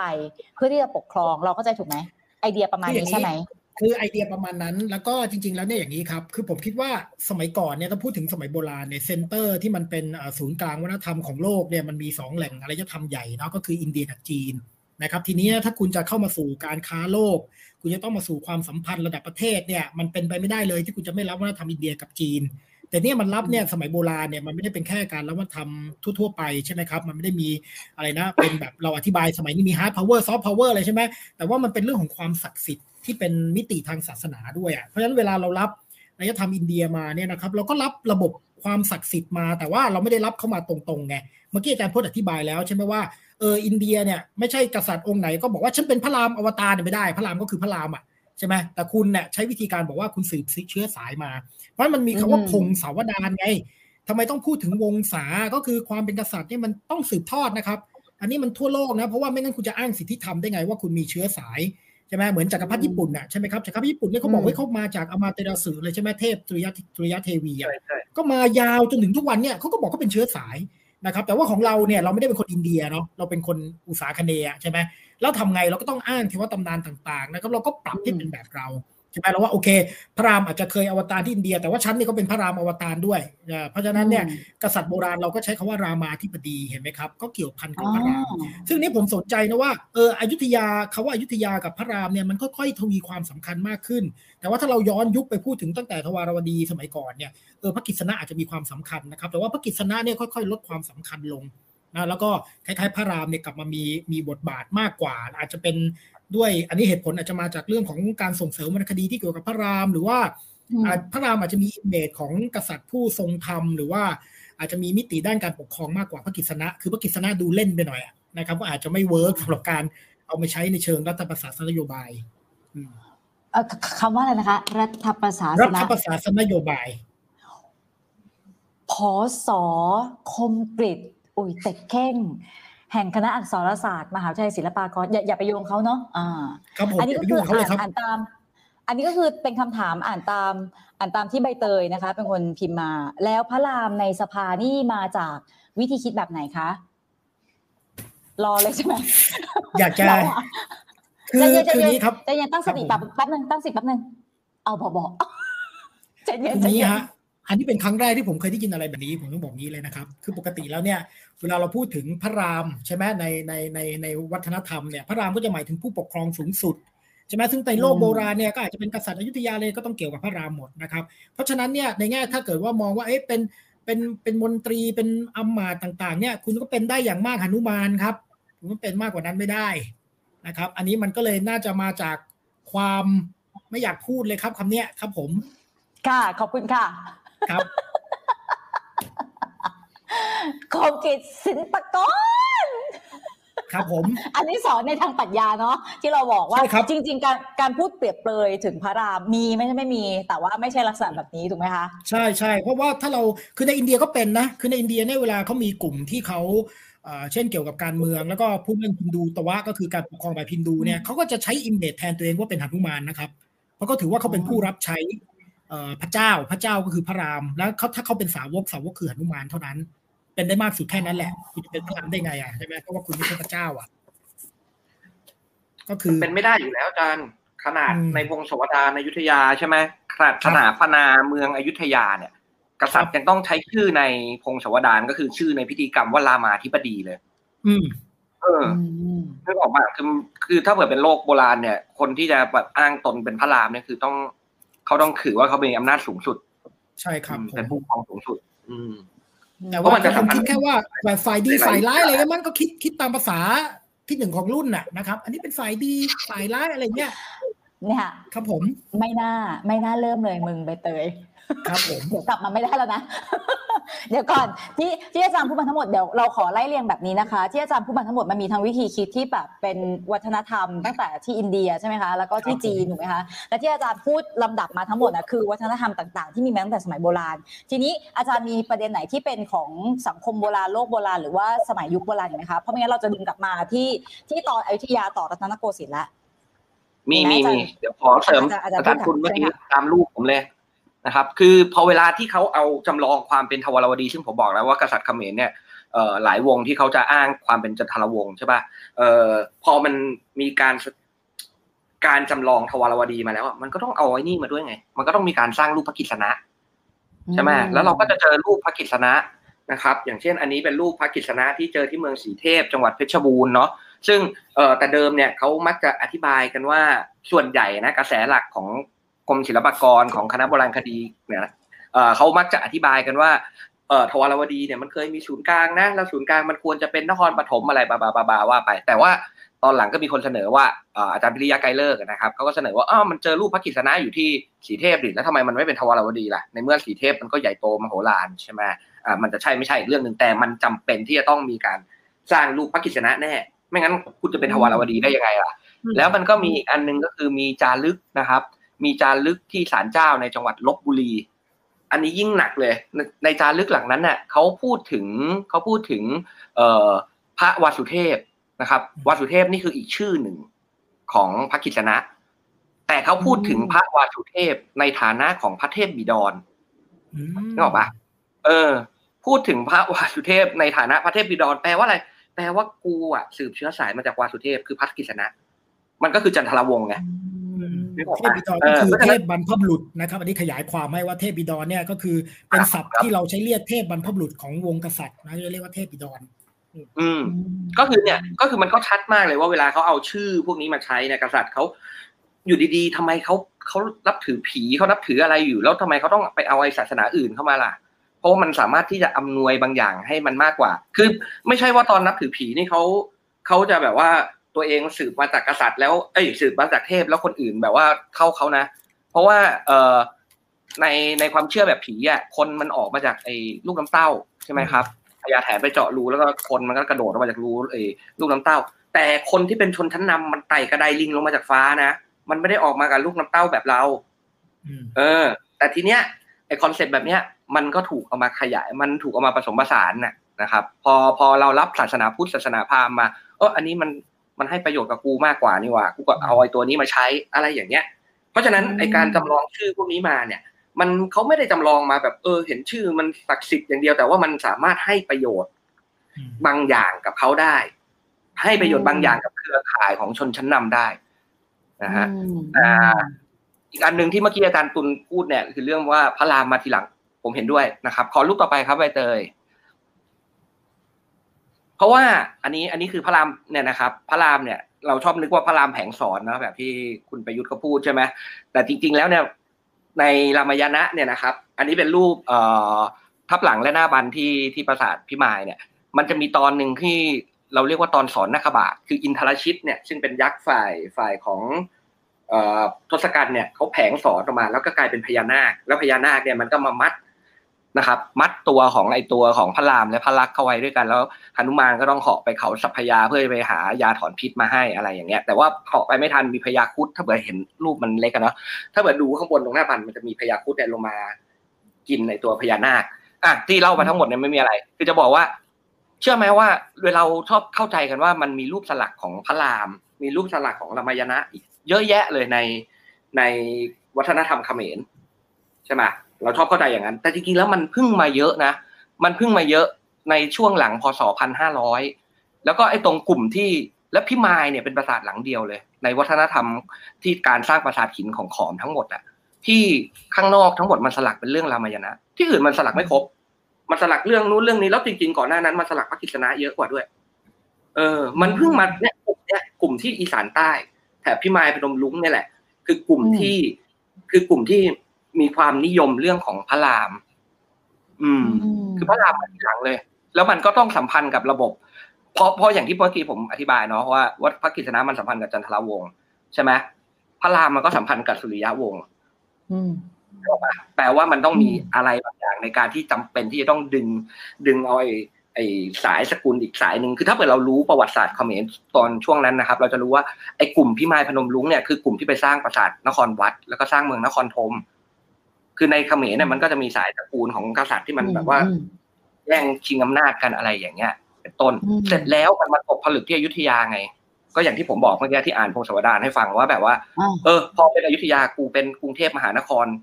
ก็คือเมืองของเทพ ซึ่งเป็นทวารวดีของพระกฤษณะจันทรวงศ์และเป็นอยุธยาของพระรามสุริยวงศ์ด้วยคือเป็นหมดเลยสวันนุนี้กเข้มข้นเนาะเข้มข้นมากสนุกเข้มเออข้นเออมาจางตรงนี้แหละมาจางตอนนี้แหละเฮ้ยไม่จะพลาดจะจะว่าจะหยิบขนมมากินมั้งอะอะทำอะไรก็ทำเถอะอะไปไปทำอะไรอยากกันทำอะไรทำกันเลยไป คือกำลังจะบอกว่าที่อาจารย์โอ้ยหยุดใช้คุ้มแล้วไอ้ปลายเนี้ยที่อาจารย์อธิบายมาทั้งหมดเนี่ยนะคะ คือจะบอกว่าวิธีคิดในสมัยที่คือ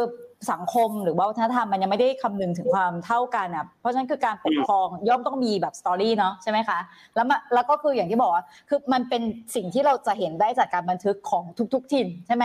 ไม่ใช่ที่ใดที่หนึ่งคือเป็นมาแบบนี้ อ่า ทีนี้โอ้โหละเอียดมากเลยใบเตย ยังไม่มาถึงกรุงเทพไปต่อรถตรงไหนอยู่วะเนี่ยยังมาไม่ถึงสักที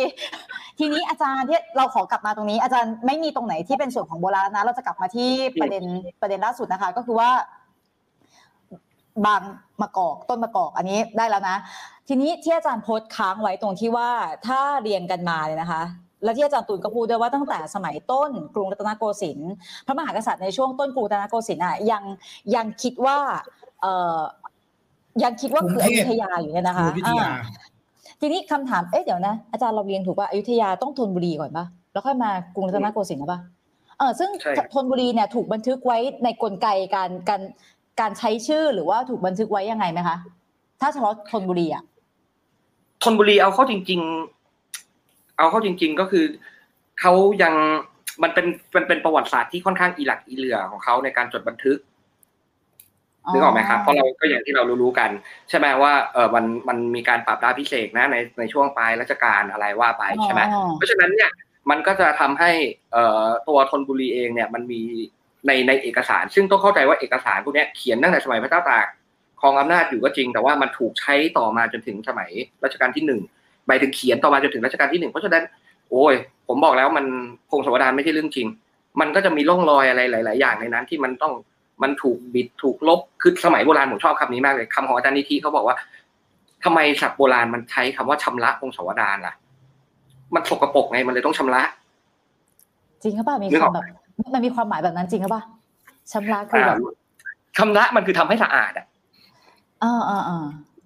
อ่าเนี่ยมันคือนั่นนั่นคือสิ่งที่อยู่ในพงศาวดารทีนี้พอมันที่เมื่อกี้พูดใช่ไหมครับว่าว่าอ่า ต้นกรุงเทพเนี่ยคือถ้าเกิดเราเข้าใจประวัติศาสตร์ช่วงช่วงปลายรัชกาลพระเจ้าตากเราจะรู้ว่า เอ่อพระเจ้าตากเนี่ยเขาชูเขาชูธงว่าเขาเขาจะกอบกู้ความเป็นอยุธยา เป็นก๊กเดียวในบรรดาทุกก๊กที่แบบว่าแตกกระจายเลยนะที่จะกอบกู้ความเป็นอยุธยาอืมทีนี้พอพอเขาชูธงความเป็นอยุธยาเนี่ย แต่พระเจ้าตากเนี่ยเขาเขาไม่ได้ทำตามโบราณราชประเพณีของอยุธยาเลยถูกถามว่าเป็นบ้าเออ ที่บอกว่าทรงสตรีวิปลาสตอนช่วงปลายรัชกาลอะไรอย่างเงี้ยอะเพราะว่าไม่ทำตามโบราณราชประเพณีของอยุธยา เพราะฉะนั้นพวกขุนนางเก่าในอยุธยาเขาจะรู้สึกไม่โอเคโอเคนะพอเขาไม่โอเคจะบอกว่าเดี๋ยวอาจารย์พูดแล้วต่อแต่ตอนนี้เราเริ่มไม่โอเคแล้ว ข้างๆมีอะไรกินอีกบ้างเอาขึ้นมาให้หมดสิเมื่อกี้มีคนบอกว่าเด็กชายตูนกินขนมในห้องค่ะ ก็คือกินเหม็นถึงแล้วมันเหนียวปากก็เลยเอ๊ะมันมีมันฝรั่งทอดก็เลยทำไมไม่จัดการอะไรให้มันเสร็จก่อนเข้ารายการวะเนี่ยมันอาทิตย์หิวละครั้งอะเลยนะอะได้ เดี๋ยวกลับมาที่อาจารย์โพสต์เมื่อกี้ที่ค้างไว้ค่ะ แล้วไงต่อคะอาจารย์ มันถึงไหนวะธนบุรีธนบุรีอ่าอ่าอ่าก็ก็คือเราก็จะเห็นว่าอ่า ตอนธนบุรีเนี่ยมันเอาเข้าจริงแล้วมันยังมีอะไรหลาย ๆ อย่างที่มันยังไม่เสร็จอะครับ คือเอาเข้าจริงอืมผมคิดว่าเขายังไม่ถูกนับเป็นกษัตริย์ด้วยซ้ำเอออ่าเพราะซึ่งอันนี้ก็เอจอริงๆถ้าสมมุติจะพูดถึงเอ่อกรุงธนบุรีนะคะ ต้องต้องถกกันอีกหัวข้อหนึ่งถูกไหมอาจารย์ ใช่ใช่ข้ามข้ามมันไปก่อน เออทีเนี้ยเดี๋ยวอย่าอย่าข้ามไอ้แมวตัวนี้กะเจ้าของมันเหลยเกิน เดี๋ยวอาจารย์ตูนเอาแค่ตรงนี้ก่อนค่ะ ก่อนที่เราจะมาไล่เรียงอีกทีว่าเอ๊ะทำไมทำไมเอ่อ ช่วงต้นกรุงรัตนโกสินทร์ยังมีความเป็นอยุธยาอยู่อาจารย์ตูนมีอะไรเสริมตรงนี้ไหมคะในแง่ของปรัชญาการคิดอย่างที่อาจารย์บอกอะคือการสร้างบ้านใช่ไหมคะแล้วก็เมืองจะชื่ออะไรจะทำให้คนในนั้นรู้สึกยังไงอย่างเงี้ยค่ะคือคือผมผมคิดว่าอย่างนี้แหละครับ ก็คืออยุธยาเนี่ยมันเป็นมันเป็นช่วง อาจจะเป็นช่วงที่ยาวนานมากๆใช่ไหมครับ ในประวัติศาสตร์เราเนาะแล้วก็เอ่อมันเป็นอะไรอะถ้าจะพูดแบบสำนวนเก่าคือมันเป็นสมัยบ้านเมืองดีอะใช่ไหมสุนทรสุนทรภู่ยังผ่านไปยังเขียนเลยไหมว่าเออสมัยบ้านเมืองยังดี เนี่ยคือคือมันเป็นความทรงจำของคนยุคนั้นนะครับว่ามันมีสมัยที่บ้านเมืองมันยังอยู่อยุธยานี่มันเป็นโอ้ความรุ่งเรืองอะใช่ไหมครับ แล้วเมื่อมันเกิดการสร้างหรือฟื้นบ้านเมืองขึ้นมาใหม่อะก็ต้องย้อนกลับไปสู่สมัยที่บ้านเมืองดีอะเขาไม่ได้มุ่งมองไปอนาคตแบบคนปัจจุบันนะครับอืมที่มองว่าเออเราต้องไปข้างหน้าไปข้างหน้าแล้วก็ทิ้งอดีตไว้ข้างหลังไม่ใช่เพราะว่าอดีตมันมันเคยรุ่งเรือง มันเคยสวยงามนะครับเพราะฉะนั้นบ้านเมืองดีมันก็ต้องกลับมานั้นในสามและสมัยแรกเนี่ยมันก็เลยคือความพยายามที่จะรื้อฟื้น นะครับไปค้นตำราเก่าๆ ไปนำเอาประเพณีวัฒนธรรมอยุธยามาใช่ไหมแต่ว่าพอถึงปลายสมัยการที่สามเนี่ยมันมันเป็นการเข้ามาของโลกตะวันตก แล้วก็จากที่อื่นแล้วทีนี้ไอการคงไว้ซึ่งความเป็นอยุธยาเนี่ยมันถูกมันถูกท้าทายแล้วอะเพราะว่ามันไม่ได้เป็นรัฐจารีตที่จะอยู่ได้ในภาวะที่มันมีอะไรอะมันมีการท้าทายหรือมันมีความท้าทายใหม่ ๆ จากต่างประเทศแล้วครับ มันก็เลยจะต้องปรับเปลี่ยนมาสู่ ความเป็นโมเดิร์นในยุคสมัยรัชกาลที่สี่นั้นความเป็นอยุธยามันก็ต้องค่อยๆ ค่อย ๆ หายไปนะจากจากอืมจากจากจากบริบททางทางการเมืองในช่วงเวลานั้น อืมจะอาจารย์พจน์ค่ะ ก่อนเราจะถามต่อ มีอะไรเสริมไหมคะ จริงๆเนี่ยมันมีมันเสียงเข้าอันหนึ่หูงดังมากเลยการเคี้ยวเนี่ยอันหนึ่งที่ผมสนใจคือทำไมเขาเขาไปเน้นความเป็นอยุธยเน้นชื่ออยุธยามากกว่าชื่ออื่นนะอืมสังเกตได้เลยว่า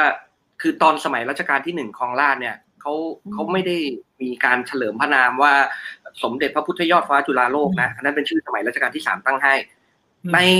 ในพระสุพรรณบัตรของรอหนึ่งและรอสองชื่อพระรามาธิบดีเด็ดเด็ดเด็ดเด็ดเด็ดยาวๆอะเหมือนกันเลยอืมรอหนึ่งรอสองชื่อเหมือนกันคือรามาธิบดีแล้ว แล้วเขาก็ทำวัดพระแก้วไง แล้วก็มีการวาดจิตรกรรมรูปรามายณะอืมเออรามเกียรติ์ขอโทษมีจิตรกรรมรามเกียรติ์น่ะนี่แม่งโคตรพิธีกรรมเลยนะ แล้วต้องอย่าลืมนะครับ ว่ารอหนึ่งอะตอนที่ตอนที่ครองราชย์เสร็จปุ๊บสิ่งที่ทำเนี่ยก็คือ สั่งให้ชำระรามเกียรติ์ชำระในที่นี้คือเอาแม่งทุก ทุกสำนวนอะ เอาวาลมิกิเอาสำนวนอะไรอะสำนวนที่มีในอยุธยาสำนวนเขมรสำนวนอะไรเอามายำแล้วก็กลายเป็นรามเกียรติ์แบบกรุงเทพแบบของเราอืมใช่ซึ่งแม่งยาวกว่าในอินเดียอีกเพราะว่ามึงมึงใส่สารพัดตอนแบบว่า เต็มไปหมดเลยอะเออ แสดงว่าเขาให้ความสำคัญกับความเป็นอยุธยา แต่ในขณะเดียวกันเขาก็ไม่ได้ทิ้งอย่างอื่นนะ ตัวอย่างเช่นเมื่อกี้จอมขวัญพูดอีกคำหนึ่งคือกรุงรัตนโกสินทร์ใช่ปะค่ะ รัตนโกสินทร์เนี่ยก็คนชอบสับสนว่าเออตอนแรกเนี่ย เมืองนี้มันชื่อรัตนโกสินทร์หรือว่าชื่อกรุงเทพหรือมันชื่อมันใช้ทุกชื่อ อะไรก็ได้ที่ทำให้กูศักดิ์สิทธิ์กูใช้หมด รัตนโกสินทร์รัชกาลที่สี่แปลไว้นะครับ แปลว่าอะไรรู้ไหมเมืองที่ประดิษฐานรัตนะคือพระแก้วมรกตอืมบอกว่าอันเนี้ยอื มมันอันเดียวกับเมืองหลวงพระบางเลยคือ ตั้งชื่อว่าเมืองหลวงพระบางเพราะอิงความศักดิ์สิทธิ์กับเมืองพระบางเอ้ยกับพระพระเอ่อพระบางซึ่งเป็นพระพุทธศักดิ์สิทธิ์คู่กันกับพระพระพระแก้วมรกตนี่แหละอืมทีเนี้ยการที่รัชกาลที่หนึ่งนะครับ มีการเถลิงพระนามไอ้ตัวเมืองว่ารัตนโกสินทร์ด้วยก็คือเฮ้ยกูเอาทั้งเมืองพระรามเว้ยแล้วกูก็เอาเมืองของพระแก้วมรกตด้วยอืมคือเขาต้องให้ความสำคัญกับพระแก้วมรกตมาก ไม่งั้นตอนสมัยอืมพระเจ้าตากอยู่ดีๆทำไมต้องไปเอาพระแก้วมรกตมา เพราะว่าอืม เขาต้องการสถาปนาความศักดิ์สิทธิ์ใหม่ ก็อยุธยามันพังไปแล้วไง ตั้งแต่พระเจ้าตากแล้วเขาก็ต้องไปเอาพระที่ถือกันว่าศักดิ์สิทธิ์อืมมาเขาต้องให้ความสำคัญกับอันนี้ คือเพราะฉะนั้นไม่ต้องไปเถียง คือเมืองถ้าเกิดเมืองไหนในโลกที่มันมีชื่อเดียวอะแม่งโคตรกระจอกเลย เออ มันจะต้องมี มันจะต้องมีแบบว่าชื่อที่มันแบบว่าแสดงให้เห็นถึงความซับซ้อนทางสังคม แสดงให้เห็นถึงความซับซ้อนทางพิธีกรรม คือเวลาเราไปพูดว่า อ้นี่มันอยู่ในเอกสารนั่นอยู่ในเอกสารนี้ แล้วเราก็เข้าใจว่ามันเป็นเอกสารทางการนะมันเป็นสุพรรณบัตรอะมึงใครเขาอ่านกันอืมเขาเขียนให้พี่อ่านนึกออกปะค่ะมันเป็นค่ะสิ่งที่เขียนใช้ในพิธีกรรม อืมอาจารย์เดี๋ยวที่อาจารย์บอกนะคะ คือถ้าสมมติเราพูดถึงพิธีกรรมอะการที่จะตั้งชื่ออะไรอะ แล้วในพิธีกรรมอะอะอันนี้ขออนุญาตถาม เพราะว่าเราเคยคุยเรื่องหลักเมือง เสาชิงช้า เราเคยคุยเรื่องดวงเมืองใช่ไหมคะ เพราะว่าคือมันเป็นความเชื่อความศรัทธาของแบบวัฒนธรรมที่เป็นมาเนี่ยคำถามคือว่าเวลาการตั้งชื่อเนี่ยมันมีความมู มันมีความมูในวิอืมแบบวิธีการตั้งชื่อวิธีพิธีกรรมตั้งชื่อไหมคะอืมอันนี้ขออนุญาตตอบนะครับแล้วเดี๋ยวเผื่ออาจารย์พจน์มีอะไรเสริมเนาะคือเวลา คือเวลาเราพูดถึงวัฒนธรรมตั้งชื่อเนี่ยนะครับ คืออย่างนี้ มันอันนี้พูดแบบโบราณเลยนะ พูดแบบโบราณเลย มนุษย์เราเนี่ย identity identity แรกของเราเนี่ยคือชื่อนะครับ คุณเป็นใครเนี่ยมันบอกไม่ได้ด้วยอย่างอื่นนะแล้วนั้นวัฒนธรรมการตั้งชื่อเนี่ยมันเป็นวัฒนธรรมแรก ๆ ของมนุษย์นะคือในแง่ที่เรา identify สิ่งต่างๆ ว่าเออนี่นี่คมกิจนี่จอมขวัญนี่สิริพจน์เนี่ยเราชื่อต่างกันนะแม้ว่าเอผมกับสิริพจน์ภายนอกอาจจะดูเหมือนกันใช่ไหมครับ แต่ว่าเราชื่อต่างกันนะ แล้วชื่อเนี่ยมันเป็นมันเป็น identity มันเป็น identity ที่มันเชื่อมโยงกับเรื่องอื่นได้อะใช่ไหมในหลายวัฒนธรรมชื่อก็จะไปผูกโยงกับ ครอบครัว ชื่อไปผูกโยงกับเทพเจ้า ชื่อไปผูกโยงกับวัฒนธรรมชนเผ่า แต่ว่าเมืองเนี่ยคือคือเมืองเนี่ยมันก็เหมือนคนนะในความคิดคนโบราณนะเมืองเนี่ยมันมีชีวิตของมันนะครับ มันมีตัวตนของมันนั้นมันก็ต้องถูกตั้งชื่อ แต่ว่าชื่อของเมืองเนี่ยมันก็จะกลายเป็นอะไรอะกลายเป็นจิตวิญญาณของเมืองเมืองนั้นฉะนั้นเนี่ยอืมวัฒนธรรมตั้งชื่อเนี่ยมันเลยถูกสร้างขึ้นนะ แล้วมันก็และชื่อแบบเนี้ยมันเป็นนามศักดิ์สิทธิ์ คือมันไม่ได้เป็นแค่ชื่ออย่างเดียว มันไม่ได้ชื่อแบบเฮ้จอห์นเฮ้ปีเตอร์อะมันเป็นชื่อที่มันบรรยายถึงความรุ่งเรืองความศักดิ์สิทธิ์ของเมืองนั้นด้วยมันถึงยาวมากนะครับ แล้วอันเนี้ยผมคิดว่ามันคือวัฒนธรรมที่เรียกว่าวัฒนธรรมจารึกอะวัฒนธรรมจารึกก็คืออืมคุณไม่ใช่แค่ตั้งด้วยวาจา คุณจะต้องจดมันลงไปใช่ไหมโบราณคุณอาจจะเขียนในหินเขียนในอะไรว่าไปอะแต่ว่าในยุคที่เออโอเค มันอาจจะไม่ได้สลักหินกันแล้วเนี่ยนะครับ มันก็จารึกลงไปในวัตถุที่มันสะดวกเบาง่ายกว่า เช่น โลหะ ใช่ไหมทองคำเงินนะครับ ที่เราเรียกว่าสุพรรณบัตรฮิรัญญบัตรเนี่ยไอ้ว่าทำจารึกชื่อเนี่ยมันก็เลยกลายเป็นว่าทำศักดิ์สิทธิ์ที่มันสะท้อนถึงการการการสร้าง identify เอ่อการสร้าง identity ของเมืองนั้นๆ ผ่านการตั้งชื่อที่ศักดิ์สิทธิ์ แล้วชื่อแบบเนี้ยมันก็เลยเป็นคนละความหมายกับชื่อที่เราใช้เรียกคนน่ะมันคนละอย่างกันอืมคนละวิธีคิดกันเลยนะครับ มันเป็นชื่อที่มีไว้เพื่อสถาปนาความศักดิ์สิทธิ์บางอย่าง แล้วคนอ่านเหมือนจาสิริพจน์บอกไม่ใช่คนเทพ ผีนะครับ คุณคุณจะไปอ่านอะไรยาวๆกรุงเทพมหานครอมรนาถสิทธิ์ยาวจะตายใช่ไหมหรือชื่อพระในสุพรรณบัตรในฮิรัญญบัตรอะโอ้โหสมพระเจ้าคุณพระราชวลิตจิตจิตติยาพรบวรสังฆารามคามวาสีอะไรคือยาวจะตายหาใช่ไหมเขาไม่ได้เอามาพูดกันจริง ๆ นะครับ มันเป็นว่าทำจารึกหรือว่าทำการตั้งชื่อเพื่อสถาปนาความศักดิ์สิทธิ์อืมใช่จะพดเชิญค่ะจริง ๆ มันก็ไอ้นี่ตั้งแต่ต้นแล้วครับ ว่ามันมูหรือเปล่าก็ ก็มันใช้ในพิธีกรรมอะพิธีกรรมหาอะไรไม่มูมั้งวะอืมตอบอย่างไรให้ดูโดนถีบหน้า ไม่น่าเลยกูนั่นแหละอาจารย์อาจารย์แต่ทีนี้ที่ที่เราพูดถึงเอ่อการตั้งชื่อเนี่ยนะคะ คือย้อนสำหรับใครที่ไม่ดูตอนต้นนะคะ ก็คือตอนต้นเราเรา เราฟังที่อาจารย์พจน์บอกเนี่ยมีการอ้างอิงถึงเอกสารซึ่งบันทึกไว้ว่าจริงๆอะคำว่ากรุงเทพใช่ไหมคะทวารวดี อยุธยาเนี่ย มีตั้งแต่สมัยเอกสารที่บันทึกไว้ตั้งแต่สมัยอยุธยา แปลว่ามีหลายมีทุกคำที่เป็นเกี่ยวกับชื่อชื่อเมืองถูกไหมคะอ่าใช่ทีนี้แต่พอมารัฐกรุงรัตนโกสินทร์สมัยรัตนโกสินทร์เนี่ยในช่วงต้นนะคะ เช่น รัชกาลที่หนึ่งถึงรัชกาลที่สามก็ยังมีความรู้สึกถึงความเป็นอยุธยาอยู่ถูกต้องนะคะใช่ใช่ก็อย่างที่บอกว่าเพราะว่าพระเจ้าตากเขาชูธงความเป็นอยุธยาไง แล้วรัชกาลที่หนึ่งอ๋อก็ไปเทคโอเวอร์อันนั้นมาด้วยก็คือ การชูธงความเป็นอยุธยา ในการอ่าสร้างบ้านสร้างเมืองในการสร้างสิทธิธรรมในการปกครองอ่าเพราะฉะนั้นทีเนี่ยนี้เขาก็อ่าเชิญค่ะเขาก็เลยต้องเอาไอ้ความเป็นอยุธยาและรวมถึงเขาก็ใช้ชื่อในทางการก็อย่างที่บอกว่าพระสงฆ์ไทยไม่ไปลังกาเรียกกรุงเทพว่าอยุธยา เออ มันก็ต้องเอาคำว่าอยุธยาขึ้นมาใช้อืม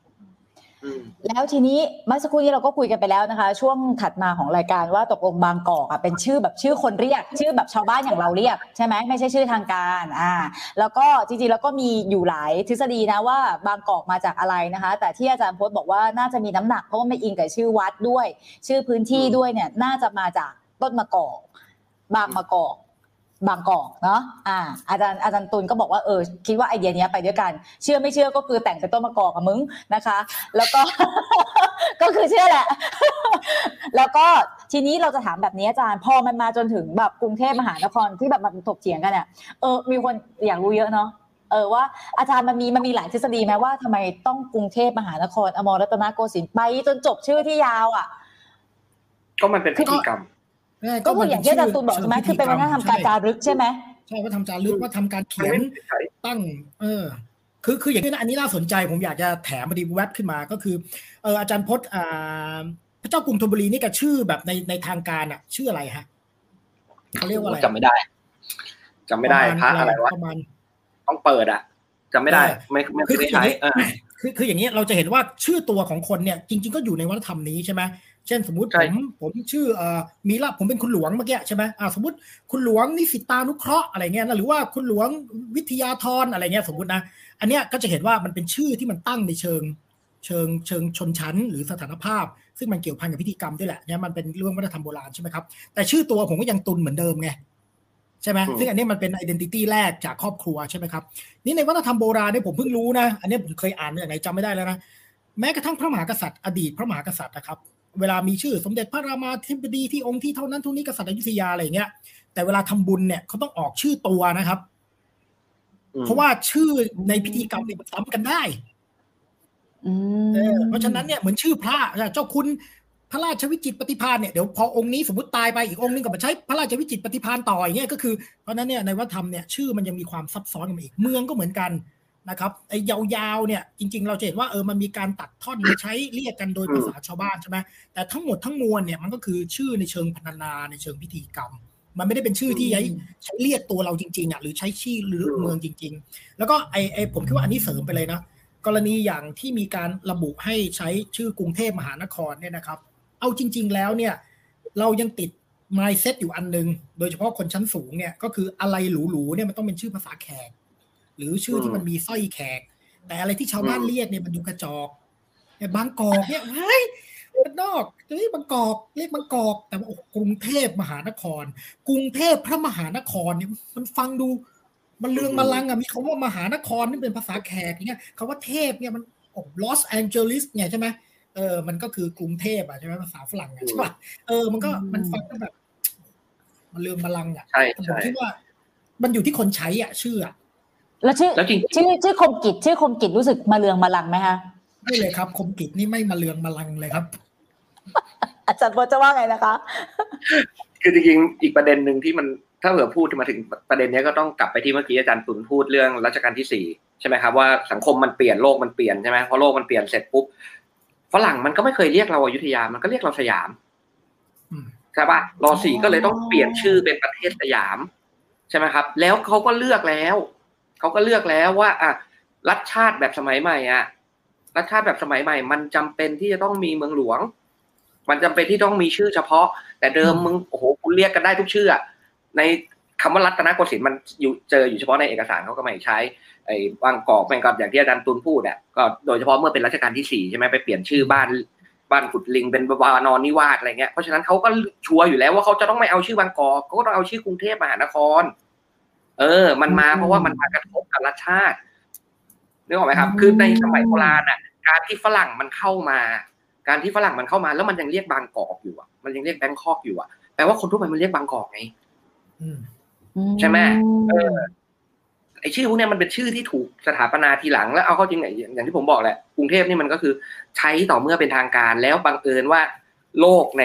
สมัยที่มันเป็นยุคอาณานิคมที่รอสีต้องเผชิญเนี่ย มันเป็นโลกที่มันรีควายอะไรที่มันเป็นทางการแล้วแค่นั้นเองอืม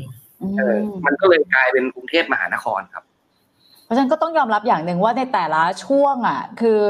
ในแต่ละสังคมก็จะเผชิญเผชิญสถานการณ์ต่างกันถูกไหมคะเพราะฉะนั้นการมีชื่อขึ้นมาในตอนนั้นก็คือมีที่มาแบบนี้แหละ คือเมื่อสังคมมาถึงจุดนั้นก็คือการที่เรามีชื่อแบบนี้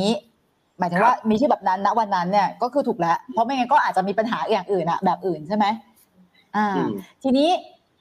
ในระหว่างนี้นะคะ ก่อนที่จะไปประเด็นอื่น ซึ่งในในระหว่างนี้ถ้าใครมีคำถามอะไร สามารถที่จะระบุตัววิทยากรของเรานะคะเออแม้กระทั่งดรต้นมะกอกเออไม่ใช่อาจารย์ต้นมะกอกก็สามารถระบุได้นะคะ คิดว่ายังไม่ทำลายนะคะ ง่ายอยากจะฟังเป็นด็อกเตอร์ต้องประกอบนี่ง่ายสวมก็เป็นแล้วเนี่ยแม่งง่ายอันนี้เป็น top เออง่าย หรือว่าอยากจะฟังคำตอบจากอาจารย์ตะวันอาจารย์ดาวฉุกอะไรเงี้ยเว้นอยู่เว้นอยู่อาจารย์เดียวก็คืออย่ายุ่งกับอาจารย์จิ๋วหลิวอย่ายุ่งขอร้องอะคือ ยังไม่มีใครถาม อยากอะเราอะชอบอะทำนานนะเด้ไหนๆก็มาแล้วไหนๆนะเอา hello ขึ้นมาด้วยกัน hello hello เออไปไม่ hello ขึ้นมาพร้อมกับต้นไม้ไงเออกูชอบตรงที่สิริพจน์บอกให้ทำเนี่ยเอาเอาเอาเอาน้องแบบเอเอาอเอาน้องเยี่ยขึ้นมาด้วยอาจารย์ไป มากันให้หมดไปอยู่กันเป็นครอบครัวไปไหนละอะเฮียเอาตะวันมาด้วยไปอันเนี้ยตะวันนี่แหละรายการจริง ๆของกู เนื้อหาไม่เน้น เนื้อหาเยอะแล้ววันนี้ เดี๋ยวล้น ไหนตะวัน เออ ตะวันที่ไหนล่ะตะวัน ตะวันน่ะ มันเข้าไปแอบแล้วอะ อะไปทั้งทั้งคู่ต้องมีตะวันนะคะ เพราะระหว่างนี้ค่ะ มีคำถามมีประเด็นเชิญค่ะ อ๋ออ้าวสิคนลุกไปแล้วเนี่ยอาจจะอ้าวเลิกรายการแล้วเหรอทำหน้าที่หลักทำหน้าที่หลักจริงๆอาจารย์สิพจน์ไม่ได้มีหน้าที่อะไรนอกจากอุ้มแมวมาให้คนอื่นดูโอเคโอ้ชู อะไรอะพรหมหรือแมวอะมองไม่เห็นหน้า ยาวแล้วก็ลูกอืมชอบความแบบอึสอึสอึสชอบความมาเรืองมาลังของขนตรงนี้มาเรืองมาลัง แมว แมวเรืองแมวลัง หน้าตาก็คือแบบอย่ายุ่งกับกูนุชอืมอันนี้คือด่านะอาจารย์คะเมื่อสักครู่นี้อาจารย์พจน์อาจารย์ต้นมะกอกจะอยู่อย่างนี้ใช่ไหมคะ แล้วแต่นะ อาจารย์อยากอยากให้อยากให้พู ดอีกทีหนึ่งถึงชื่อสยามอะเมื่อสักครู่นี้อาจารย์พูดแล้วแหละแต่ว่าอาจารย์อยากขยายเพิ่มขึ้นไหมคะสยามเป็นชื่อที่คนอื่นเรียก เราไม่ได้เรียกตัวเองว่าสยามนะครับ แล้วก็จริงๆแล้วมีหลายหลายความเห็นมากเลยว่าสยามมาจากผักมาจากคำว่าอะไร อย่างเช่น ฝรั่งมั่งก็ก็มักจะเชื่อว่าว่าผมจำไม่ได้มีฝรั่งเศสคนหนึ่งอะเขาเขาตั้งทฤษฎีเออเขาตั้งข้อคิดเห็นเอาไว้ว่ามันน่าจะมาจากคำว่า สยสยามที่มันแปลว่าดำในภาษาสันสกฤตอะไรอย่างเงี้ย แต่ว่าผมเชื่อจิตร ภูมิศักดิ์จิตร ภูมิศักดิ์เขาบอกว่าคำว่าสยามมาจากคำว่าซัมซัมเป็นคำที่ใช้ในภาษากลุ่ม กลุ่มพวกภาษาไทยอะนะครับ ในในอีสานยังมีอยู่เยอะ แล้วก็มันมีชื่อจังหวัดหนึ่งในลาวชื่อจังหวัดซำเหนือเลย เออซำแปลว่าที่ที่ที่มีตาน้ำอืมข่อยเป็นผู้สาวสมองโอ้ยใช่ไหม ไม่รู้ไม่รู้จักเพลงนี้อืมผู้สาวที่ที่สมีองตาน้ำคือคนคนพวกเนี้ยเขาจะคนพวกเนี้ยเขาจะอยู่ตามที่ที่มีตาน้ำผุดไอ้พวกบ่อพญานาคทั้งหลายอะเออค่ะที่มันเป็นรูพญานาคอะไอ้พวกเนี้ยในอีสานอะ ที่เจอเยอะอะก็เพราะว่าเขาอยู่ตามที่ที่มันอยู่เป็นเป็นที่ที่มันมีน้ำผุด มีตาน้ำหรืออีกอันหนึ่งทำไมเรานับถือจอมปลวกเออแล้วจอมปลวกเนี่ยมันจะเป็นสัญลักษณ์ของความเป็นผู้มีบุญเสมอ อย่างเช่นในพงศาวดารเหนือ เนี่ยพงศาวดารเหนือนี่เป็นเอกสารสมัยสมัยอยุธยาที่รอหนึ่งให้ชำระขึ้นใหม่นะครับ แล้วก็เมืองคำว่าเหนือในที่เนี้ยคือสุโขทัยพิษณุโลกอะไรพวกนี้เอ่อในพงศาวดารเหนือเนี่ยมันแต่ในพงศาวดารเนี่ยเนี่ยมันมีมันมีลำดับกษัตริย์อยุธยา และก่อนอยุธยา กษัตริย์ก่อนอยุธยาคนหนึ่งคือเจ้าชายสายน้ำผึ้งแล้วเจ้าสายน้ำผึ้งเนี่ย คือได้ครองราชย์ตอนที่กษัตริย์คนเดิมตาย พอตายไปเสร็จปุ๊บไอ้ข้าราชบริพารทั้งหลายเขาก็ เขาก็ไม่มีเขาเรียกว่าอะไรอะ หาคนขึ้นครองราชย์ต่อก็ไม่ได้ก็เลยแบบว่านั่งล่องเรือไปเรื่อยๆ แล้วก็ไปเห็นไอ้เจ้าชายสายน้ำผึ้งเนี่ยแหละนั่งอยู่บนจอมปลวก พอเห็นว่านั่งอยู่บนจอมปลวกปุ๊บก็บอกโอ้ยเนี่ยมีบุญเชิญมาเป็นกษัตริย์เลยคำถามคือทำไมนั่งบนจอมปลวกแล้วมันถึงมีบุญอะเมื่อไหร่ก็ตามที่มีจอมปลวกแปลว่าข้างใต้มีตาน้ำครับตาน้ำอืมใช่ เพราะมันอยู่ในที่ชื้นไง เออเพราะฉะนั้นเนี่ยเวลาที่มีการนับถือไอไอการนับถือจอมปลวกเนี่ยมันมาจากตรงนี้เพราะเขาเข้าใจว่าไอไอไอไอตัวของการที่มันมีปลวกอยู่อะมันมันเป็นพื้นที่ที่มันมีมีความอุดมสมบูรณ์แล้วเขาสามารถจะไปตั้งถิ่นฐานบ้านเมืองได้อย่างเงี้ย เพราะฉะนั้นเนี่ยคำว่าซำเนี่ยมันถ้าเกิดมันสัมพันธ์กับไอ้ตัวเนี้ยมันก็มันก็เข้าใจได้กับไอ้วัฒนธรรมแบบที่เราแบบที่เราแบบว่า มีการสร้างบ้านเมืองอยู่ตามพื้นที่ที่เป็นที่น้ำขุดหรือว่ามีตาน้ำอืมอ๋อในในระหว่างนี้นะคะอา จารย์ก็มาขอ top เยอะมากพอเดี๋ยววันนี้เดี๋ยวเดี๋ยวเดี๋ยวเดี๋ยวเออเดี๋ยววันนี้ผมจะเอารูปนี้ไปเป็นวอลเปเปอร์นะ ชอบรูปเนี้ยนะเลิกไหมล่ะต้นมะกอกเนี่ยนะใช่ที่มีใช่ให้อเหยากลารู้ว่าเฮียเนี่ยนะอาจารย์ตูนมีสอะไรวยทุกรอบเลยเอารูปจานเป็นวอลเปเปอร์นะนั่นดิโอ้ยอยากรู้ อาอาจารย์ตูนมีอะไรเพิ่มเติมตรงนี้ก่อนไหมคะ เดี๋ยวจะไปประเด็นถัดไปเราอะแล้วตะวันไปไหนตะวันของเราไปไหน มันแอบอยู่ใต้คอมอะ มันถ้าหยิบแล้วเดี๋ยวมันลำบากอะ ไม่เป็นไร แมวนะเว้ย ใช้คำว่าหยิบ ใบเตยกับใบกะเพราค่ะ มีคำถามอะไรเพิ่มเติมไหมคะอ่า มีตอบไปแล้วบ้างใช่ไหมคะ ทีนี้อาจารย์มาจนถึงตอนนี้เนี่ยนะคะเอ่อขออนุญาตทดสอบความสามารถนะคะ ท่องชื่อเต็มกรุงเทพทีละคนค่ะ กรุงเทพมหานครอมรรัตนโกสินทร์เดี๋มยวก่หิอนนเดี๋ยวก่ทอนยานะใครฮะ ใครท่องแบบใส่ทำนองผิดกติกาถือว่าแพ้เชิญค่ะเคให้กรุงเทพมหานครอมรรัตนโกสินทร์มหินทรายุทธยามหาดิรกภพนพรัตน์ราชธานีบุรีรมย์อุดม ราชนิเวศมหาสถาน อมรพิมานอวตารสถิตสักกคติยะวิษณุกรรมประสิทธิ์เก่งมาก เอาไปห้าดาวเลยพมหาเด็กยุค90ไง ทุกคนต้องรู้จักเพลงนี้ไง ใช่ใช่เหมือนแบบเหมือนมีเพลงของอัศนีวสันต์แล้วก็ทำให้เราจำชื่อกรุงเทพได้เหมือนมีเพลงทาทะยังที่ทำให้แบบเด็กที่เรียนวิทยาศาสตร์จำชื่อท่องวิชื่ทอยาแมนศาสตร์ได้อะไรอย่างเงี้ยเออขออภัยสำหรับใครที่ไม่ได้เติบโตมาช่วง 90 นะคะกับขอไปสามารถไปเซิร์ชได้นะคะ 90ลำลึกทำเอ้าไมทดเรียกสอฉับนว่าสิริคุณพคจน์รูดินะเธอทดสอบสิริพจน์ไปสิอือหือเนี่ย คนคนมันขี้แข็งอะอาจารย์พจน์เชิญค่ะเลิกไม่ไม่เอาอะ กูสะใจตรงนี้มาก อาจารย์ตูบอกเมื่อเมื่อเมื่อเมื่อครั้งไหนนะอาจารย์ตูบอกว่า ครั้งที่แล้ว กูอยากเป็นสิริพจน์มาก บอกให้ทำอะไรถ้าไม่ทำก็คือกูไม่ทำใช่ทำไมกูต้องทำอะ ก็สิริพจเอน์อไม่ไม่ทำเออ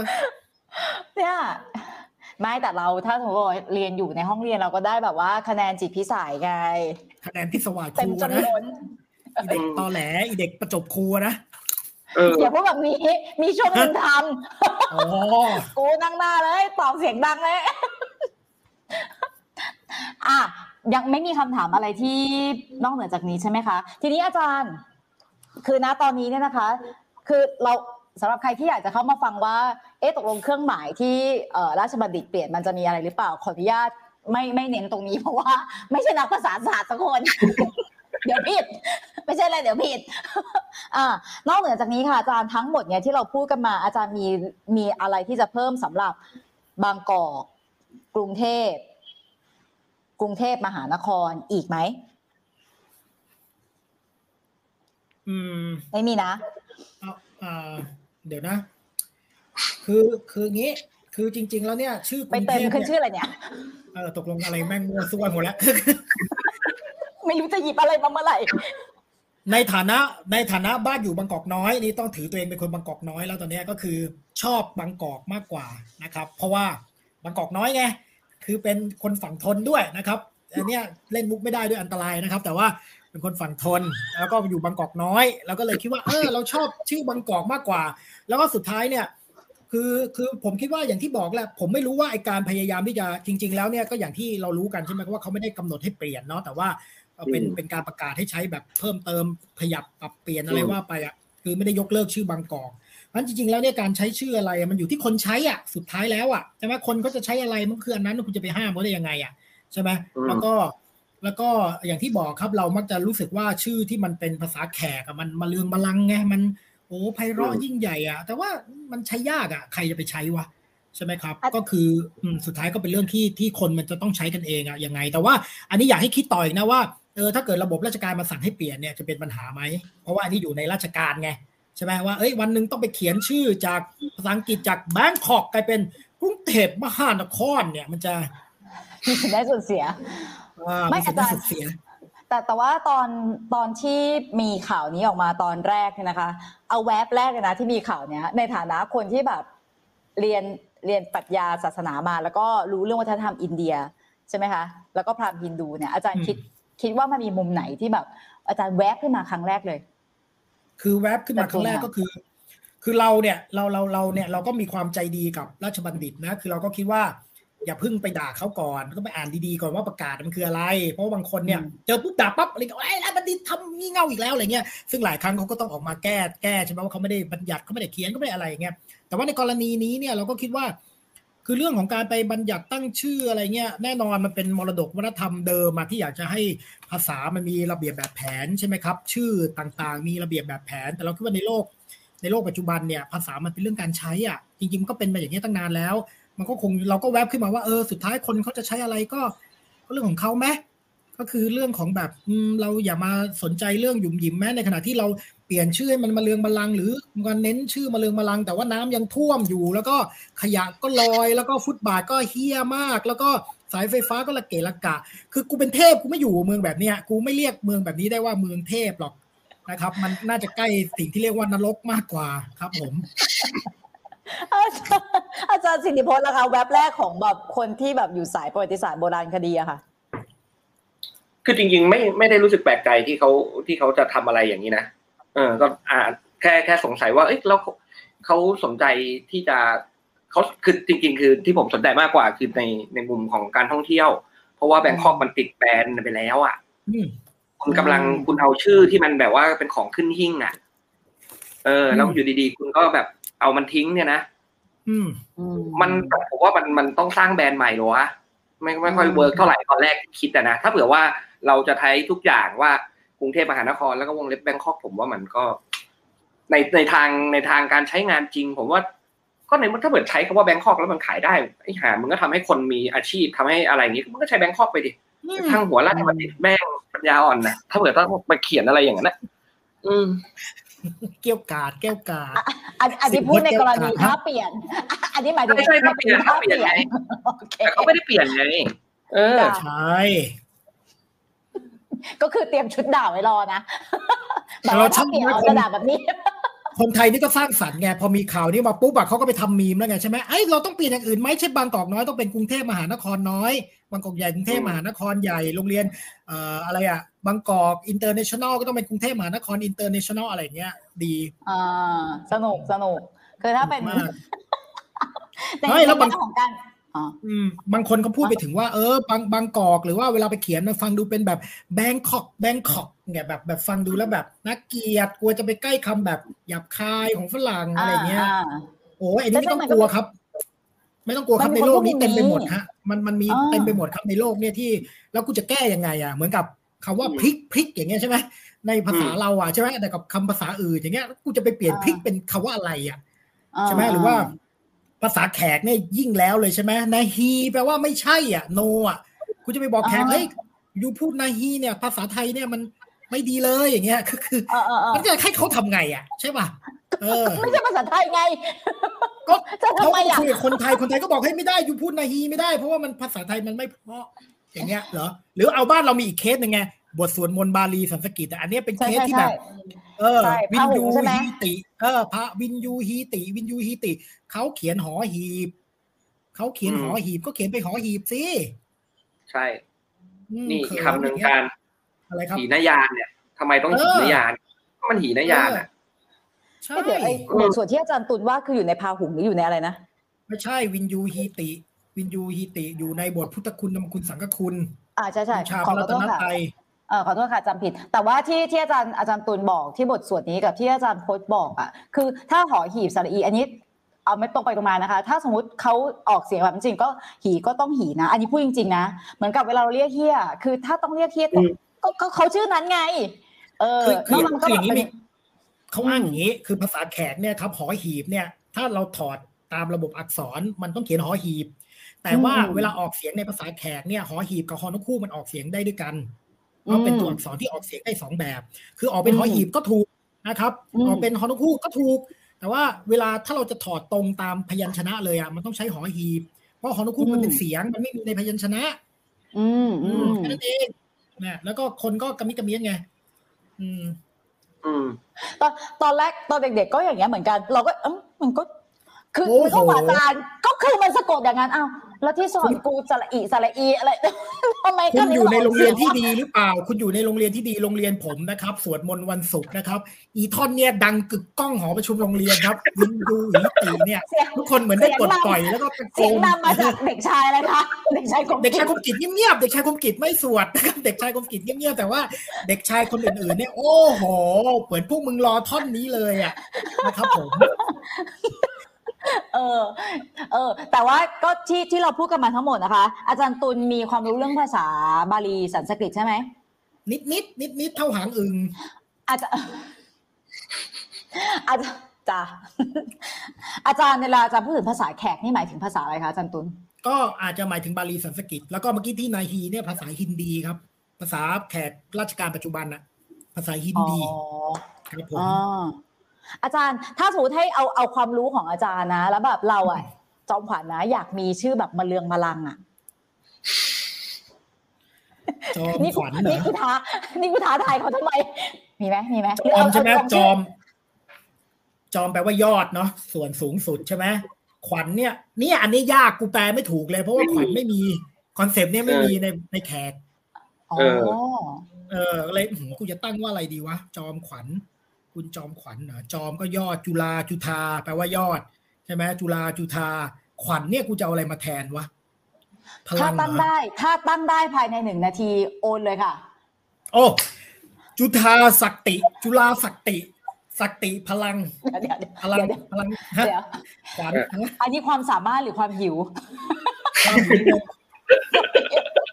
ก็คือชื่อกูเละแล้วเนี่ยเขาอยากได้จุตังธาค์เนี่ยจุธาแปลว่ายอด ยอดจุฬาจุธาแปลว่ายอดศักติแปลว่าพลัง power แต่มันไม่ตรงกับขวัญแต่ว่ามันไม่มีไงขวัญน่ะไม่มีอ่าอ่าเออคือเนื่องจากจุธไม่มีศักไอติเดียไอเดียเรื่องขวัญเรื่องแบบจิตจิตอืมจิตใช่ไหมอาจารย์จิตวิญญาณอย่างนี้ใช่ไหมคะไม่เหมือนไม่เหมือนกัน ไม่เหมือนไม่เหมือนวิญญาณครับ ขวัญเป็นพลังชีวิตมันอีกแบบหนึ่งจิตจิตก็ไม่ใช่ด้วยใช่ไหมไม่ใช่ ไม่ไม่ใช่ เออใช่ไหมนเถอะชื่อคมกิจชื่อคมกิจ ตั้งชื่อคมกิจให้มาเรืองมาลังสิคะ โอ้โหชิบหายละกูคมกิจก็เอางี้ออกเสียงแบบแขกไปเลยโคกทุกอันไม่ต้องมาผสมกันให้ออกเสียงเป็นอาอาอาให้หมด เพราะว่ามันไม่มีสระไงขอควายมอมากกไก่เราดื้อชอช้างใช่ไหมก็เป็นคมะกริชะ เปลี่ยนชื่อสิมาเรืองมาลังมึงไหนแล้วมึงเปลี่ยนสิคมะกริชค่ะคำกริชมะกริดกริชะใช่ไหมกริชกริชกริชใช่เหรอกริช แต่ว่าเออจริง ๆ ไม่ชอบครับเขาคิดว่าถ้าใช้ชื่อฝรั่งก็จะชื่อคริสคริสเออพอละอะไรเงี้ยพอละ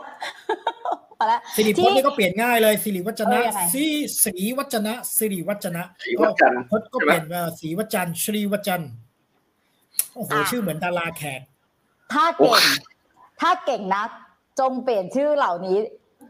ทันทีที่บอกโจทย์ ชื่อแรก ที่มันรายการนี้มันเอากูมาทำอะไรกันวะเนี่ย ชื่อแรกถ้าเอ้า นี่ไง คือส่งท้ายให้ไปนอนว่าเออบางคนอาจจะอยากแบบได้ความมาเรืองมาลัง ถ้ามีคนชื่อประยุทธ์ไปบอกเฮ้ยอาจารย์ ต้องการความมาเรืองมาลัง ประยุทธ์เหรอ อับประยุทธ์ อับเติมอับไปข้างหน้า อับอับปริยุทธ์นายอยู่ในเก่าพอแล้วพอแล้วอับไม่ปได้ริยยุทธ์อับพอพอปพอริยยุทธ์พอหยุดหยุดต้องเปลี่ยนชื่ออะ พอพอหยุดหยุดไม่ไม่มีแล้วประยุทธ์แปลว่าต่อแค่สู้นี้เลยใช่ไหมนะคะขอบคุณค่ะเออการต่อสู้อันยิ่ง เราเติมอับไปข้างหน้า แปลว่าแพ้ เติมอับอืมอับปริยุทธ์มลังไหมมลังมาก ได้ได้ไม่น่าแล้วก็เรื่องอะแล้วก็ประวิตรประวิตระประวิตระแปลว่าเนี่ยบริสุทธิ์ไปสะไม่หอายุดดเห็นไหมไม่หยุดก็ด้วยเลยอันนี้ง่าย อันนี้เติมอะไปข้างหน้าอัปรวิตตาแปลว่าไม่ไม่ไม่ไม่ไม่บริสุทธิ์ไม่สะอาดนะครับผม เติมอะไปคำเดียวไม่หรอ ใช่เพราะว่าถ้าเติมอะเนี่ยคำความหมายมันจะตรงกันข้ามอัปรวิตก็แปลว่าไม่สะอาดไม่บริสุทธิ์ถ้าประวิตก็แปลว่าประสะอาดบริสุทธิ์อะไรเงี้ยก็อัปรวิตก็แปลว่าไม่สะอาดไม่บริสุทธิ์ ประยุทธ์ก็เติมอะไป แต่ว่าเติมเป็นประยุทธ์ก็เป็นสระอีอัปริยุทธ์เออปริยะแปลว่าที่รักความรักอืมไม่ผมผมพูดถึงชื่อทั่วไปนะ ผมไม่ได้บ่งถึงได้บุคคนใดบุคคนหนึ่งครับได้ผมได้ฟังดูรู้เลย ฟังดูรู้เลยว่าพูดถึงชื่อทั่วไป ฟังดูรู้เลชื่อยทั่วไปจริงชื่อทั่วไปจริงไม่มีรับคิดอย่างอื่นจริๆเจตนาเนี่ยควักหัวใจขอให้ดูลาไปได้เลยเพียงเท่านี้ว่าสวัสดีเป็นอย่างนี้ค่ะครับผมสวัสดีครับไม่แต่ว่าที่อาจารย์บอกอะที่ที่เราลองถามดูอะคือจริงๆแล้วว่ามันก็ขึ้นทั้งหลายทั้งปวงอะคือไอเดียมันจะคล้ายๆเดิมที่อาจารย์คุยกันมาตลอดตั้งแต่ ตั้งแต่ซีซั่นแรกใช่ไหมคะคือว่าถ้าเราคุยสิ่งที่ถูกบันทึกไว้หรือว่าแนวคิดของโลกก่อนหน้านี้อะของสังคมก่อนหน้านี้ก็คือเนี่ยแหละ มันมันจะมันจะถูกใช้งานอย่างใดอย่างหนึ่งเสมอ แม้กระทั่งชื่อเมืองใช่ไหมคะหรือว่าสิ่งที่เราเชื่อศรัทธาว่าจะส่งเสริมอำนาจของอคนที่อยู่ในกลุ่มชนชั้นปกครอง คือมันเป็นแบบนี้ทุก ๆ สังคม เขาก็จะมีวิธีการคล้ายกันใกล้เคียงกัน ในวิธีการใช้งานเนี่ย แม้กระทั่งการตั้งชื่อเมือง หรือว่าชื่อตัวเนาะอ่าปิดอย่างไร ให้ทำเป็นดูเรื่องสิ่งที่ผ่านมาทั้งหมด ดูลนลานเมื่อกี้ดูลนลานสุดนิดๆสุดูดลนท้าลายนนิดๆครับผใช่มใช่สุดท้ายกูมีเนื้อนะ เออลนลานนิดๆแต่เมื่อกี้คุณโยนมาเองนะไอ้ชื่อหน้าคุณโยนมาเองนะไม่ใช่เราไม่ใช่กูเริ่มนะ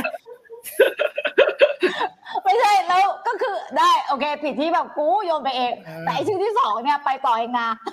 ไม่ไม่เกี่ยวหรอกมันมาเป็นแพ็กเกจชื่อพวกเนี้ยคุณไม่รู้เหรอมันมาเป็นแพ็กเกจได้เหมือนกรุงเทพบางกอกทวารวดีรัตนอะไรโกสินทร์อะไรเงี้ยมันเป็นแพ็กเกจครับผมเออเออได้ได้มาเป็นแพ็กเกจแพ็กเกจอะไรวะเอาละค่ะ ทั้งหลายทั้งปวงอาจารย์ท่านไหนมีอะไรเพิ่มเติมอีกไหมคะเออมีอะไรก็ไปลงที่พอแล้วเนอะจอมขวัญแล้วกันนะเออเพิ่มใช่เติมแค่นี้แหละครับ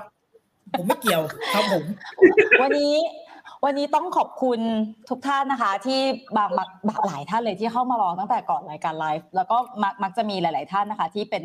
ท่านที่มารอก่อนรายการเริ่มไลฟ์นะคะ แล้วก็ขอบคุณทุก ๆคำถามขอบคุณสำหรับคำถามค่ะ แล้วก็ขอบคุณ comment นะคะใน live chat นะคะ แล้วก็อย่าลืมย้อนชมอีกครั้งหนึ่งนะคะ เพราะว่าเอาจริงๆค่ะ เทปนี้เป็นเทปที่แน่น ความรู้แน่ภานคภูมิใจมาก แน่นมาก อย่าอะไรลืมกดกดไลค์แน่นนะเสื้อผมพูพดวกเนี้ยสิแน่นอย่าลืมแล้วอย่าลืมประกอบอะไรคือเนี่ยแน่นตรงนี้ด้วยแน่นคอมากปาดยังไงไม่เผื่อ ไม่เผื่อขยับกรามพูดเลยวะเออ เหมือนกรามเหนียวอะตอนนั้นอะเออแน่นอย่าลืมอย่าลืมกด subscribe ไว้นะคะ แล้วก็ฝากกดแชร์ กดไลค์ กด subscribe กดกระดิ่งนะคะ แล้วก็ แน่นอนค่ะ ถ้าคุณอยากติดตามแมวของอาจารย์สิริพจน์แมว เข้าไปได้ที่เพจอาจารย์สิริพจน์กรุณาอัพแมวบ่อยๆ ของตัวเองไม่ต้องมาบ่อย เอาแมวบ่อยๆส่วนใครที่อยากจะคุยหรือติดต่ออะไรยังไงอ่าสนับสนุนงานงานทั้งอ่างงานของอาจารย์ตุ้ยตั้งส่วนตัวสารหรืถออนงานใดๆสารก็แล้วแต่ต่างๆติดต่อได้ตั้งสารถอนสารนะครับหรือ ถามที่เราจะถามบอกอย่าเพิ่งยุ่งนี่งงไปหมดแล้ว รับไม่รับวะนี่ค่ะ Facebook ของอาจารย์ตุลคมกริตอุ่ยเต็กเข่งมีใครจะเปลี่ยนชื่อ Facebook ให้มาเรืองมาลังไหมคะโอ้โหแค่นี้คนก็ไม่จำแล้วไหนไหนเปลี่ยนชื่อมาร์คซักเคอร์เบิร์กให้มาเรืองมาลังสิคะมาร์คะมาร์คะมาร์คะแปลว่าหนทาง มาร์คะอ่า โอ้ยพอแล้วโอ้ยเหนื่อยจังเลยอะขอบคุณนะคะ แล้วก็ฝากขอบคุณทุกคนอีกครั้งหนึ่งนะคะ วันนี้อาจจะเจอแมวน้อยหน่อยนะคะ กับขออภัยค่ะอาจารย์พจน์นี่แบบบกพร่องในหน้าที่มากๆอาจารย์ไม่ได้มีหน้าที่ให้ข้อมูลนะคะท่านเป็นหน้าที่อุ้มแมวเขานะคะค่ะ ขอบคุณอาจารย์ตุลขอบคุณอาจารย์พจน์ค่ะ วันนี้ลาไปก่อนนะคะเดี๋ยวขอบคุณค่ะสวัสดีค่ะอาจารย์ขอบคุณทุกคอมเมนต์นะคะขอบคุณทุกคำถามด้วยนะคะ ขอบคุณทุกคนค่ะ